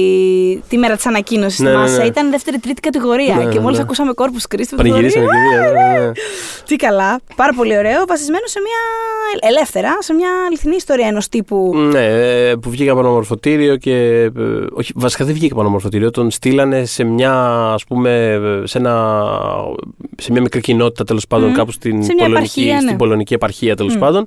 Ε, όπου προσποιείται ότι είναι ο καινούριος ε, ιερέας. ιερέας, ναι, το οποίο συνέβη όντως και είχε Ναι. διαβάσει ένα σχετικό άρθρο σκηνοθέτης και ήταν σε φάση Α, Ή μπορεί να δει τη σειρά αυτή στο. Του Star, ε, όχι του Star. Στο... Ποιο; Έλα μωρέ, το. Με, τώρα τώρα με σκάλωσες.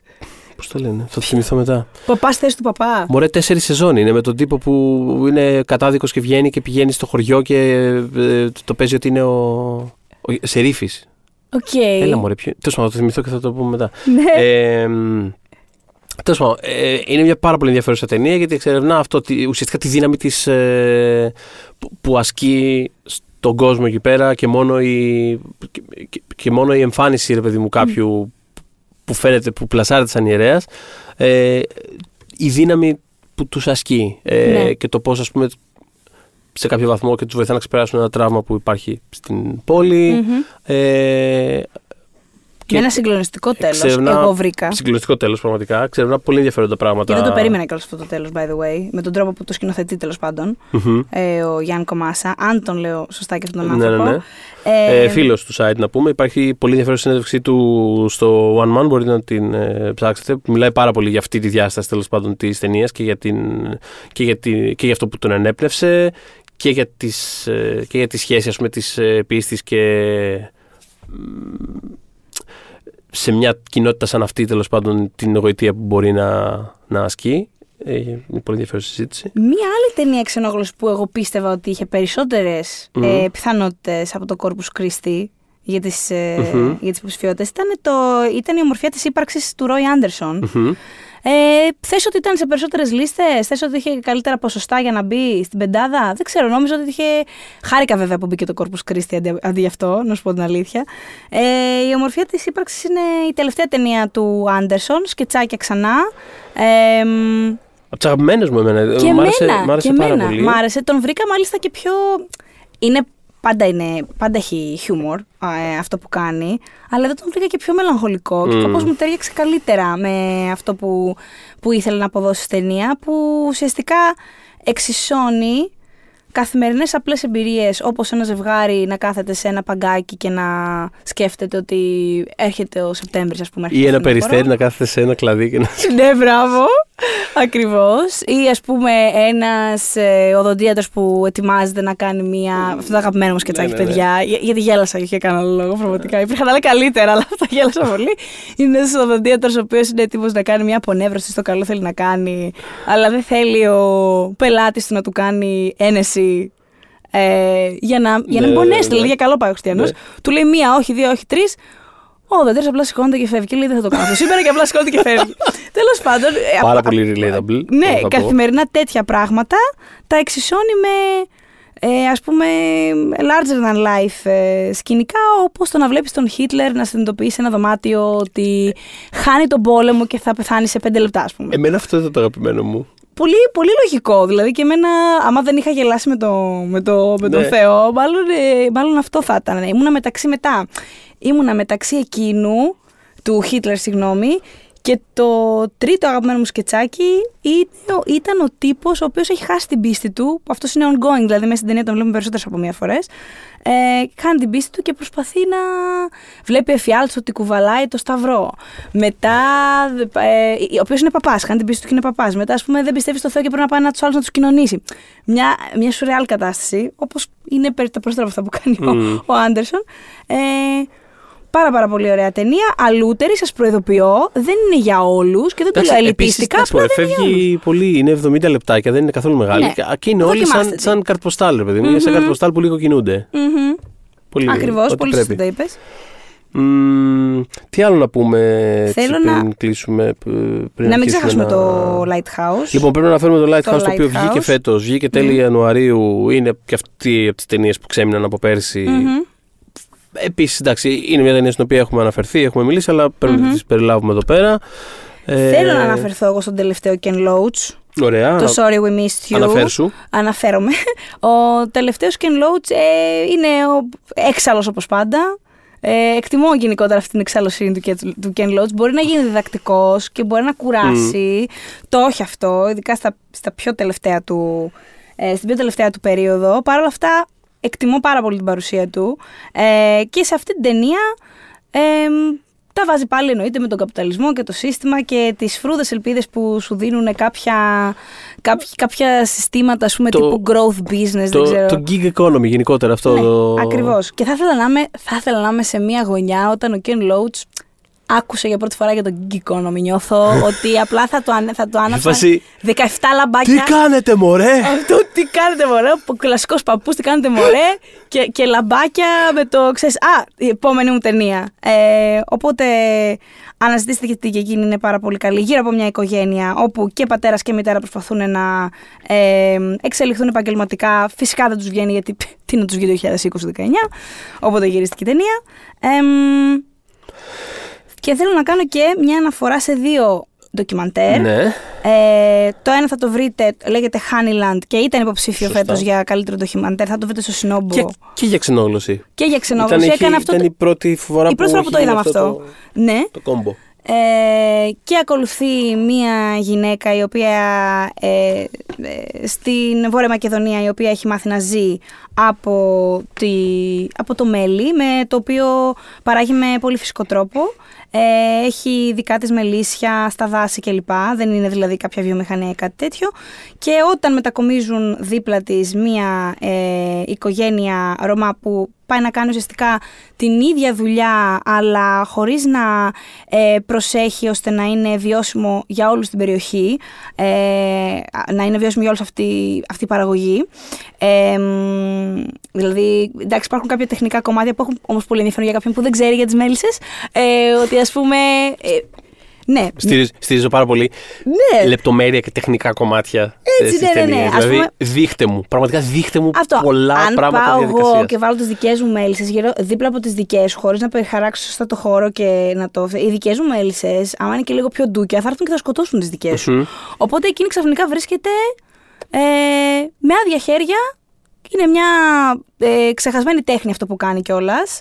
Όχι μόνο στα μέρη της και γενικότερα. Και ξαφνικά βρίσκεται χωρίς να έχει τίποτα. Και η, συ- η, η ταινία, εκτός ότι έχει κάτι αδιανόητες πλανάρες, είναι αδιανόητα γυρισμένη, είναι από το πρώτο πλάνο εκπληκτική. Την είχα δει και, στη, και σε αίθουσα, οπότε με είχε γεμίσει, με είχε λούσει όλο αυτό το σκηνικό.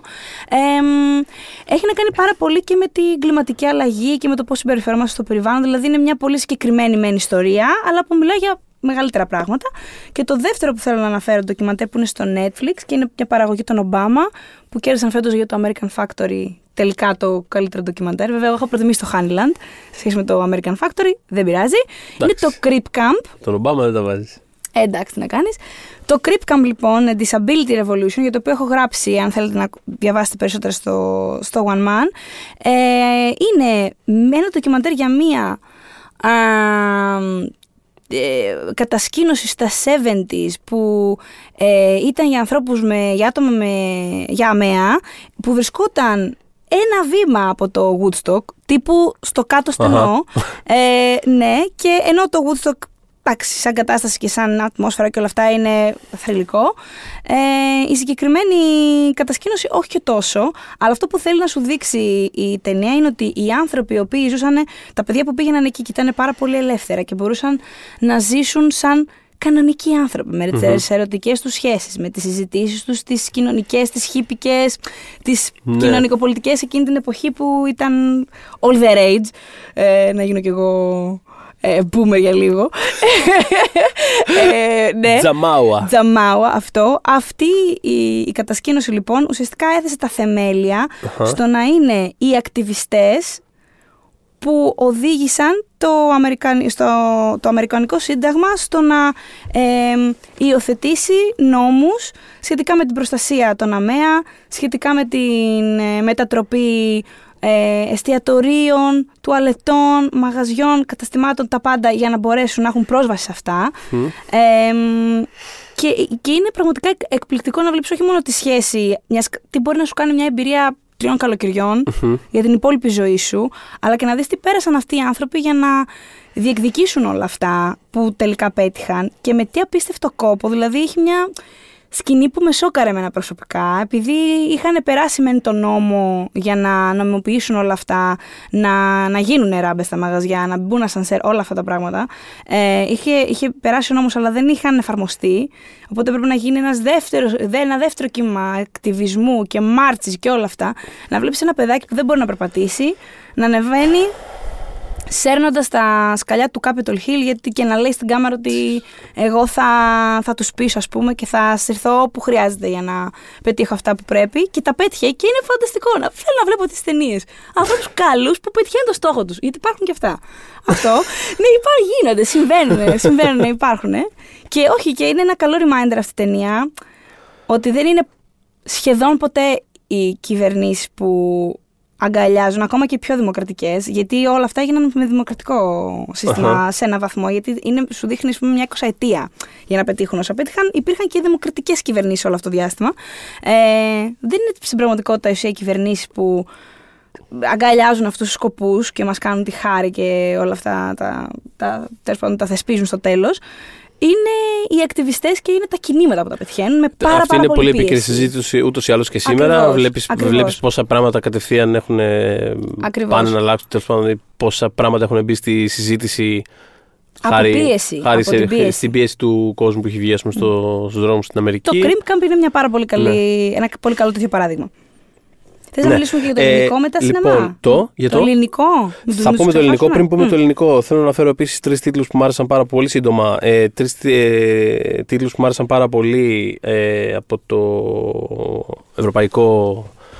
Όχι ευρωπαϊκό, από το φεστιβαλικό μάλλον ε, κύκλωμα. Ε, το ένα ψηλό κορίτσι, το Beanpole του Καντεμίρ Μπαλάγκοφ. Δεν είναι το ταινιάρα. Ένα, ναι, ταινιάρα. Δεν είναι το ένα ψηλό κορίτσι που υπάρχει στο Netflix.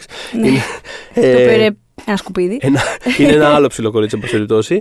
Ε, εγώ δια, διελήθη το με οποίο τον είναι πάρα πολύ δυνατό, μου έχει μείνει πάρα πολύ έντονα. Ε, είναι στο Leningrad του 1945, αμέσως μετά το Β' Παγκόσμιο Πόλεμο. Ε, είναι μια πόλη που μοιάζει με νεκροταφείο. Ακολουθούμε την ιστορία μιας ε, νοσοκόμας, ε, η οποία έχει αυτό το ιδιαίτερο χαρακτηριστικό του, είναι πάρα πολύ ψηλή. Ναι. Ε, και ακολουθούμε το, ένα μετατραυματικό σοκ ας πούμε, που, που βιώνει η ίδια ας πούμε, και προσωπικά, αλλά μέσα από αυτήν ουσιαστικά ε, ακολουθούμε την κατάσταση στην οποία βρίσκεται μια ολόκληρη ήπειρος τέλος πάντων. Και ο τρόπος που, που ας πούμε χαρτογραφεί πραγματικά μια, μια ήπειρο ε, νεκροταφείο ε, είναι σοκαριστικός. Και γενικότερα. Ειδικά αν σκέφτεσαι κιόλας ότι αυτό είναι μετά την, μετά την ειρήνη, έτσι. Αυτό, ναι, είναι, ναι, ναι, αυτό ναι. που κάνει καλά η ταινία. Σε φάση ότι αχα, Ναι, γιατί- έχουμε ειρήνη, αλλά κοίτα πώς είναι. Ακριβώς, ναι, γιατί το σοκ και το τραύμα παραμένουν ενώ δεν είναι θέμα συνδικολόγησης. Άμα Έτσι. έχεις καταστραφείς, καταστραφεί. Είναι κάπως. Πολύ καλό double feature με τον Da Five Bloods, λοιπόν. υπό αυτή, Πραγμα- τη, υπό αυτή την Ε, έννοια. πραγματικά ναι. Ε, και έχει πάρα πολύ ενδιαφέρον το πώς με την εικόνα του οπτικοποιεί το, το σοκ. Δηλαδή έχει, υπάρχει αυτή η α- αξέχαστη σκηνή ας πούμε, στο, στην πρώτη ώρα της ταινίας, δεν θυμάμαι τώρα ακριβώς που είναι, γιατί πάνε και πάει καιρός που την έχω δει. Ε, που συμβαίνει κάτι πάρα πολύ σοκαριστικό τέλος πάντων και ο, ο τρόπος που το αποτυπώνει με ένα απίστευτα βουβό τρόπο ψ- σε αφήνει άφωνη, άφωνο. Δηλαδή είναι ε, πάρα πολύ δυνατή ταινία. Αυτός είναι πολύ ενερχόμενος σκηνοθέτης, ο Μπαλάγκοφ. Είχε κάνει το Οι δικοί μας άνθρωποι πριν από μερικά χρόνια, το οποίο επίσης μου άρεσε πάρα Ναι. Εκείνο πολύ. δεν το έχω δει. Είναι πάρα πολύ ενδιαφέρουσα ταινία. Κάνει κάτι. Τέλος πάντων, κάνει κάτι επίσης σοκαριστικό. Δεν θέλω να πω περισσότερο γιατί πραγματικά αξίζει. Ε, αλλά θα, θα συζητηθεί πάρα πολύ, πιστεύω, ε, τα επόμενα χρόνια. Ε, τι άλλο έχουμε να πούμε; Έχουμε το. Το White White Day. το White- ναι, η Λευκή Μέρα, το Μμμ. Ισλανδικό, που είναι σε μια, σε μια ας πούμε, απομονωμένη Ισλανδική κομμόπολη. Ε, ένας αστυνομικός υποπτεύεται πως ε, η γυναίκα του είχε, ε, που πρόσφατα πέθανε, είχε παράνομο δεσμό τέλος πάντων, με έναν άλλο άντρα και αρχίζει κάπως να το ερευνά και να χάνεται σε, μια, σε ένα αιμονικό πράγμα τέλος πάντων, Μμ. το οποίο είναι πολύ, είναι γυρισμένο, δίνει πάρα πολύ έμφαση ας πούμε, στο, στο λευκό τοπίο και πάλι υπάρχει κάτι ας πούμε, βουβό και κάτι το οποίο σε, σαν να σε καταπίνει στον Μμ. τρόπο που το έχει, που είναι γυρισμένη μάλλον η ταινία, ακολουθώντας αυτό το αιμονικό ταξίδι αυτού του άντρα, χτίζοντάς του το, το, το πορτρέτο. Πολύ, πολύ δυνατή επίσης ε, ταινία. Α, Από επίσης ανερχόμενο σκηνοθέτη που είχε γυρίσει το Winter Brothers πριν από μερικά χρόνια. Έχει πάρει και βραβείο στη Θεσσαλονίκη. Είναι και αυτός καλή περίπτωση.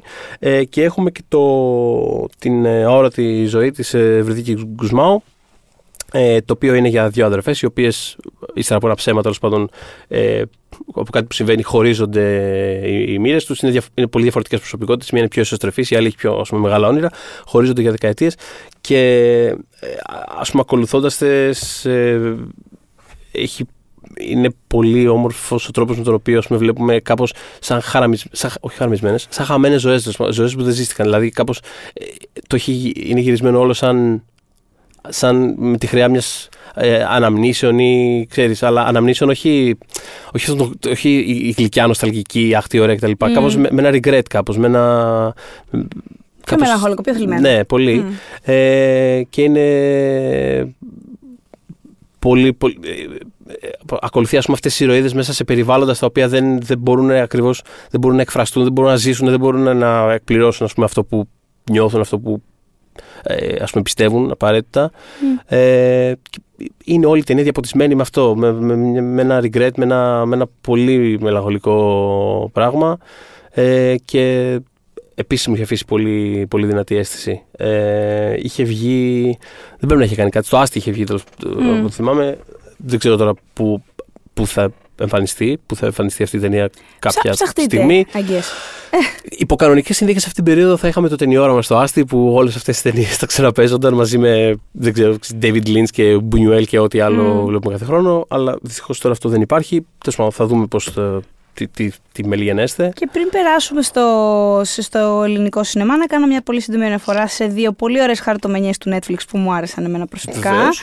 Και ε, μ' αρέσει που το Netflix στηρίζει ε, περισσότερο ε, Ασιάτες ε, δημιουργούς. Το κάνει τα τελευταία χρόνια. Μμμ. Ε, μ, θέλω να μιλήσω για το Tiger Tail του Alan Young, το οποίο είναι ουσιαστικά μια ε, μ, ταινία που μιλά για την, ε, για τη μετανάστευση ε, και τι μπορεί να δημιουργήσει αυτό σε μια οικογένεια από γενιά σε γενιά και το τραύμα ενδεχομένως που μπορεί να, να, να βγει μέσα από αυτό είναι ουσιαστικά είναι εμπνευσμένο από την ίδια τη ζωή του Άλαν Young και το πώς αντιμετωπίζει τον πατέρα του και τη μετάβασή του Μμμ. στην Αμερική και τον περίεργο γάμο του και όλα αυτά που ε, έγιναν στη ζωή του. Δεν είναι μια ταινία να λιποθυμείς να πέσεις κάτω, αλλά αυτό λέγαμε με το Θοδωρή πιο πριν, αλλά ήταν. Μ' άρε- μ' αρέσει που υπάρχει αυτή η ταινία και γι' αυτό ήθελα να την αναφέρω. Πρωταγωνιστεί ο Τζίμα, ε, ε, ο οποίος Ναι. είναι. Ο- ο- ο- η κλασική φάτσα τέλος Έτσι. πάντων. Είναι, Το ξέρετε, δηλαδή δεν το σας λέει τώρα ξέρετε. το όνομα, με το που τον δείτε θα τον Θα το, καταλάβετε. θα τον καταλάβετε. Ο οποίος Αλαν Young έχει ενδιαφέρον αυτό. Ότι ξε- το, το background του ότι ξεκίνησε, τον πρωτογνωρίσαμε ως ε, κομμάτι του, του συγγραφικού, της συγγραφικής ομάδας σε sitcom τύπου Parks and Recreation. Ναι. Μετά δούλεψε στο Master of None όπου γύρισε μερικά από τα πιο όμορφα Ναι, επεισόδια ναι. μιας ούτως ή άλλως όμορφης σειράς. Εγώ εκεί τον πήρα περισσότερο Και είδηση. εγώ, και εγώ Μμ. μετά δηλαδή ψάχνοντας Μμ, είδα ότι ακριβώς, ακριβώς. η Κάναμε το σχέση με τον ανάποδο. Αζίζ Ανσάρ ήταν από το προηγούμενο και τώρα αυτό είναι το σκηνοθετικό του ντεμπούτο. Ε, το δεύτερο που ήθελα να αναφέρω δεν είναι σκηνοθετικό ντεμπούτο, απλά μας έκανε να περιμένουμε 37.000 χρόνια για τη δεύτερη ταινία της. Είναι η Alice Wu με το The Half of It. ε, στο Netflix είχε κάνει στις αρχές των Zero στο Saving Face που είχε παρουσιαστεί στο Sundance και είναι χαμός. Και μου είχε αρέσει τόσο πολύ, ήταν τόσο φρέσκια. Και μάλιστα επειδή ήμουν και πολύ μικρή, το είδα και αργότερα κιόλας, το, νομίζω το 4 είχε βγει κάτι τέτοιο. Μμμ. Το είδα λίγο αργότερα. Εντάξει, δεν είχα δει και 100.000 ε, ιστορίες αγάπης, λεσβιακής αγάπης, ας πούμε. Οπότε μου είχε κάνει πάρα πολύ θετική εντύπωση τότε. Δεν ξέρω γιατί περιμέναμε τόσο για, τη, για την επόμενη της ταινία. Είναι εδώ πάντως, η Alice Wu. Και μου άρεσε πάρα πολύ το Half of It γιατί δεν είναι καθόλου αναμενόμενη ταινία. Δηλαδή με το που είδα ε, την αρχή του τρέιλερ, την αρχή, το πρώτο μισό τρέιλερ, που δείχνει ότι είναι ένας τύπος σε ένα σχολείο που γουστάρει μια τύπησα και ζητά βοήθεια από την έξυπνη και καλά του σχολείου ασιατικής καταγωγής να τον βοηθήσει. Επειδή αυτός και καλά δεν πολύ σκαμπάζει και θέλει να αρχίσει να προσεγγίσει την άλλη τύπησα, αλλά η άλλη τύπησα είναι πάρα πολύ έξυπνη. πολύ, «Α, Και πώς, ε;» του λέει δεν πειράζει, θα βοηθηθούμε, ξέρω εγώ, θα σου γράψω εγώ γράμματα σα- για αυτήν.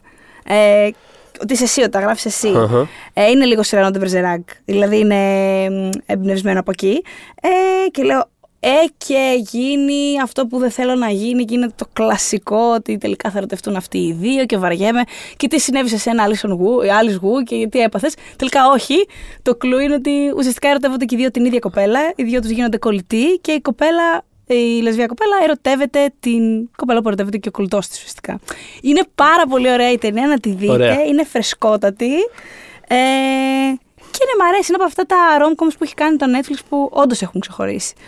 Ε, και πάμε και στο ελληνικό Θα σινεμά για κλείσουμε να το κλείσουμε. ελληνικό σινεμά. Ε, Εντάξει, νομίζω η πιο εμφανής επιλογή είναι η μπαλάδα της Σέρβιας Καρδιάς. Να την ε, αναφέρουμε. η μπαλάδα της Ήπειας Καρδιάς του Γιάννη Οικονομίδη, το οποίο είναι ε, ε, ουσιαστικά η, η μεγαλύτερη επιτυχία αυτών των περίεργων μηνών τέλος Ναι. πάντων στο σινεμά. Δηλαδή, Mm. λίγο πριν κλείσουν ε, για την πανδημία, λίγο αφού ανοίξανε. Και δηλαδή, νομίζω τώρα αυτή τη στιγμή δεν είναι στο σινεμά, δεν τη βρίσκεις. Δηλαδή την περσμένη εβδομάδα την έβρισκες στις full. Ε, Εννοείται. Όχι, Ακόμα. δεν Και κατάλαβες. τώρα. Mm. Δηλαδή, έξω από τη Ριβιέρα, ας πούμε, στα εξάρχεια, δεν- όταν, όταν έχεις showtime Χαμός. ταινία, δεν, δεν μπορείς να περάσεις. Κατάλαβα. Ε, έχει πάει πάρα πολύ καλά. Ε, αρέσει στον κόσμο όσο μπορώ να καταλάβω. Ε, Προσωπικά, εγώ πέρασα μια χαρά στην ταινία. Όπως Ναι. έχουμε συζητήσει κιόλας, εντάξει. Έχει, δηλαδή, ένας σφίξιμο το ήθελε. Ε, δεύτερη ώρα. Ξέρεις, ναι, είναι, λίγο, λίγο, λίγο πάμε λίγο. είναι λίγο πάμε λίγο. Αλλά δεν πάβει, περάσαμε ωραία, το διασκεδάσαμε. και πέρασα πάρα γέλασα πολύ και ωραία. πολύ. Γέλασα πάρα πολύ. Δηλαδή, Αυτός, αυτό στο βασικά. πρώτο μισό γέλασα και εγώ Γέλασα πάρα πολύ. Ε, Και γενικότερα θέλω αυτούς τους δίδυμους να υπάρχουν όπου γίνεται να υπάρξουν. Δεν ξέρω. δηλαδή, βάλτε τους σε, σε άλλα πράγματα. Ε, Ε, οπότε ναι, ωραίος Γιάννης Κονομίδης. Ε, στο One Man έχουμε δύο συνεντεύξεις του. Επειδή γιατί όχι. Ναι, γιατί όχι. Ε, η μία είναι μαζί με τον ε, Ευαγγέλη Μουρίκη που έχει ένα μικρό ρόλο στην ταινία. Η άλλη είναι μόνο ο Οικονομίδη μμμ. Που μιλάει για όλη την καριέρα, για όλες τις ταινίες του από την αρχή. ε, Και το Στέλλα Κοιμήσου μέσα και το θεατρικό δηλαδή. Μέχρι και τη συμμετοχή τους σε μια ταινία του Φατί Χακίν. Μιλάει για όλη την καριέρα μα εντό. Έχει πολύ ενδιαφέρον, θεωρώ. Ε, Ε, θέλω πάρα πολύ να μιλήσω για τον Απόστρατο. Να μιλήσω πες- για τον πες για τον Απόστρατο. Απόστρατο. Το, περισσότερα για τον Απόστρατο, βέβαια, μπορείτε να ακούσετε στο, Στο- podcast μας που, έχουμε, που έχει προηγηθεί με καλεσμένο το Μιχάλη Το Σαράντη. Μιχάλη τον Σαράντη. πρωταγωνιστή. Το οποίο ήταν ένα οσκαρικό. Μιλάγαμε για τα Όσκαρ κάπως. Οπότε, άμα το ακούσετε αυτό, μπορείτε να ακούσετε να μιλάμε για κάποιες από τις ίδιες ταινίες κιόλας. Ναι, ναι, Πάρα ναι. πολύ ευχάριστη άσκηση. Ε, και να ακούσετε και τη γνώμη του Μιχάλη Σαράντη, του Σαράντη για αυτές τις ταινίες. Ακριβώς. Αλλά ουσιαστικά, ναι, ο Απόστρατος είναι, είναι ένας γλυφαδιώτης ο οποίος βρίσκεται άφραγκος και πρέπει να μετακομίσει στο σπίτι του παππού του, του παπάγου, άλλος κόσμος ουσιαστικά και, σου, και, και τον παρακολουθούμε να προσπαθεί να ας πούμε στηθεί κάπως στα πόδια του, ανοίγει μια ας πούμε ψευτοεπιχείρηση, προσπαθεί να την παλέψει, ε, μ, ε, ξαναδένεται με ανθρώπους που ε, είχε, είχε, είχαν χαθεί από τα παιδικά του χρόνια, όποτε πήγαινε δηλαδή να δει τον παππού του και παίζαν το ας πούμε τότε μαζί και ε, ψάχνοντας τη ζωή του παππού του μέσα από το σπίτι και μέσα από αυτά που έχει αφήσει πίσω του, ε, μ, ανακαλύπτει και τον εαυτό του καλύτερα και μια γενιά συγκεκριμένη Μμ. που πέρασε κάτι συγκεκριμένο επί εμφυλίου. Ε, γενικά αυτό που λέγαμε με τον Θοδωρή και με τον Μιχάλη το Σαράντη ήταν ότι μας άρεσε αυτή η ταινία γιατί ήταν αυτό που λέμε ταινία. δηλαδή δεν ήταν... Κανονική ταινία. Είναι μια κανονική ταινία η οποία είναι πολύ εύπεπτη, επ- εύπεπτη με όλη την πολύ καλή έννοια της λέξης. Ε, θεωρώ δηλαδή ότι μπορεί να πιάσει όλα τα κοινά η συγκεκριμένη ταινία, σχεδόν έστω. Ε, μ, ευχάριστη, κυλάει νεράκι, καλές ερμηνείες. Καλές ερμηνείες. Μια χαρά καλό ελληνικό σινεμά. Ναι, έχει την καλύτερη ατάκα της χρονιάς. Ποια, θύμισε μου. Όταν είναι στη, στην κουζίνα. Α, ναι. ε, Δεξιό Ναι. χωρίς ενοχές. λοιπόν, ε, όσοι ξέρουν, ξέρουν. Έτσι. Ε, οπότε ναι, Απόστρατος. Και τέλος και το Βαϊνόνα του Αλέξανδρου Βούλγαρη. Παρένθεση The Boy. Υπεροχότατο. Ε, το οποίο είναι. Εντάξει, είναι, είναι- εμένα μου αρέσει πάρα πολύ ο Boy ούτως ή άλλως. Αυτή είναι μια ταινία στην οποία είναι, πάντα είναι κάπως. Το, το σχένεται αυτό όταν το ακούει, αλλά είναι κάπως πειραματικές ταινίες του με την έννοια ότι. Εντάξει, δηλαδή, πώς να το κάνουμε τώρα. Ε, αυτή τέλος πάντων είναι κάπως πιο. Ναι, δεν είναι σαν τον Απόστατο, ρε παιδί μου. Ναι. Σαν φόρμα αυτό. είναι. Ε, είναι τέσσερις ε, κοπέλες σε μια παραλία, οι οποίες δεν ξέρουμε ακριβώς ποια είναι η σχέση τους, δεν ξέρουμε γιατί είναι εκεί, δεν ξέρουμε τι συμβαίνει γενικώς, αλλά είναι τόσο ε, ζεστό και τόσο όμορφο. Είναι, πανε- είναι μια πραγματικά πανέμορφη ταινία. Αυτό, βασικά αυτό, παιδιά, είναι, είναι, μια ταινία η οποία είναι τέσσερις τοπίε σε μια παραλία τέλος πάντων, σε όλη την ταινία και θέλω να Ναι, καταλήξω. και είναι- αλλά είναι, είναι- πανέμορφη ταινία. είναι, είναι τέλεια. Και μάλιστα νομίζω ταιριάζει και πάρα πολύ με αυτή την εποχή τώρα. Γιατί Αχα. βγήκε χειμώνα, Ναι, ας πούμε. ισχύει, ισχύει. Αλλά τώρα, ας πούμε, καλοκαιράκι φίνο, γιατί όχι. Δεν ξέρω πού θα είναι available τώρα. Ελπίζω. Τέλος πάντων. Whatever, δεν είναι. Αν μας ακούτε, Μακάρι κάντε να- την available σε μια Ναι, πλατφόρμα ας- κάτι. αυτό, ας εμφανιστεί κάπου. Ε, τέλος πάντων, και ε, σταδιακά τέλος πάντων τις ακολουθούμε και κάπως μαθαίνουμε τι συμβαίνει. Το οποίο Υπάρχει ένα μυστήριο γύρω από, τη, Υπάρχει. από ε, την ταινία. το οποίο έχει δημιουργήσει διαφόρων ειδών αντιδράσεις τέλος πάντων σε κόσμο που, που την έχει Μμμ. δει. Παίξει στο Φεστιβάλ Θεσσαλονίκης και μετά είχα δει πολλές αντιδράσεις. Άλλους τους πέταξε έξω, άλλους. Ε, άλλοι θεωρούσαν ότι είναι καλύτερη ταινία που είχαν δει τη χρονιά, ας πούμε. Ε, είναι τέσσερις φανταστικές ηθοποιοί. Ε, Είχε βγει την ίδια εβδομάδα του μεταξύ με τον Birds of Prey και το είχα ευχαριστηθεί πάρα και το πολύ. Little Women. Και το Little Women. Ήτανε. Μπράβο, είχα κάνει σχετικό άρθρο. Και την Ήτανε- ώρα της ζωής της Ευρυδίκη Γκουσμάου. Ήταν Ήταν- πάρα πολύ καλή εβδομάδα για ναι, τις, ε, ναι, για τη γυναικεία για- φωνή στο ναι. σινεμά. Και... Ναι, όχι, ε, το είχα, είχα γράψει συγκεκριμένα γι' αυτό. Ότι αυτή τη βδομάδα. Θυμάμαι, ναι. Γεια! Μμμ. ε, Τέλος πάντων, είναι πάρα, πάρα πολύ ζεστή ταινία, πολύ συναισθηματική. Είναι πολύ συναισθηματικό το σινεμά του ούτως ή άλλως του, του Βούλγαρη. Ε, θεωρώ ότι άμα, κάποιος, άμα σε πάρει η ταινία μαζί της, σε παίρνει τέλος πάντων γιατί έχει Θεωρώ πολύ, σε παίρνει. είναι πολύ καλές οι ηθοποιοί και είναι ε, ε, πολύ φυσικό αυτό που συμβαίνει κάπως. Και ε, στο τέλος αξίζει τον κόπο η, η διαδρομή μαζί της. Οπότε παρά την, ε, τη δύσκολη φετινή χρονιά ως τώρα, μόλις ακούσατε 30 ταινιούλες να δείτε. Ε, Εγώ δεν τι μέτρησα; Ε, είναι τόσες είναι. Νομίζω είναι η Μπράβο μας. 30-31, έχω αυτή την αίσθηση. Τι χιλιά σου. Ε, Εσείς μην τις μετρήσετε, πραγματικά. Θα πρέπει να, δείτε, να ακούσετε άλλες δύο ώρες από την αρχή. Ε, πρέπει απλά να με εμπιστευτείτε. Λοιπόν, οπότε έχ- έχουμε δουλειά μέχρι. Δηλαδή, θα είχαν και τα Όσκαρ δουλειά. Αυτό θέλαμε να πούμε ε, νωρίτερα στην κουβέντα μας. Ε, βρίσκεται το Pop για τις δύσκολες ώρες στο YouTube, στο λογαριασμό μας One Man GR, μία λεξούλα, ε, όπου είναι εκεί όλα ανεβασμένα, στο Spotify, στα iTunes, στο Castbox και στο SoundCloud και φυσικά στο oneman.gr όπου υπάρχει πάντα ενσωματωμένο μέσα σε άρθρο. Γενικά είμαστε γύρω παντού και πάντα. Κάντε μας σχόλια όπου μας βρείτε, στα social, στο δρόμο. Σας διαβάζουμε, ναι, αναγνωρίζετε και τις φωνές μας. Έχει συμβεί και αυτό. Δηλαδή, πραγματικά ευχαριστούμε. Τι, να- τι να πεις αυτό. Ε, οπότε τα λέμε σύντομα με νομίζω πιο τηλεοπτικό θέμα ξανά αυτή τη φορά. Ναι. Αλλά για να δούμε. Θα Για να δούμε, δούμε. ποτέ δεν ξέρεις. When we making that sequel, motherfucker?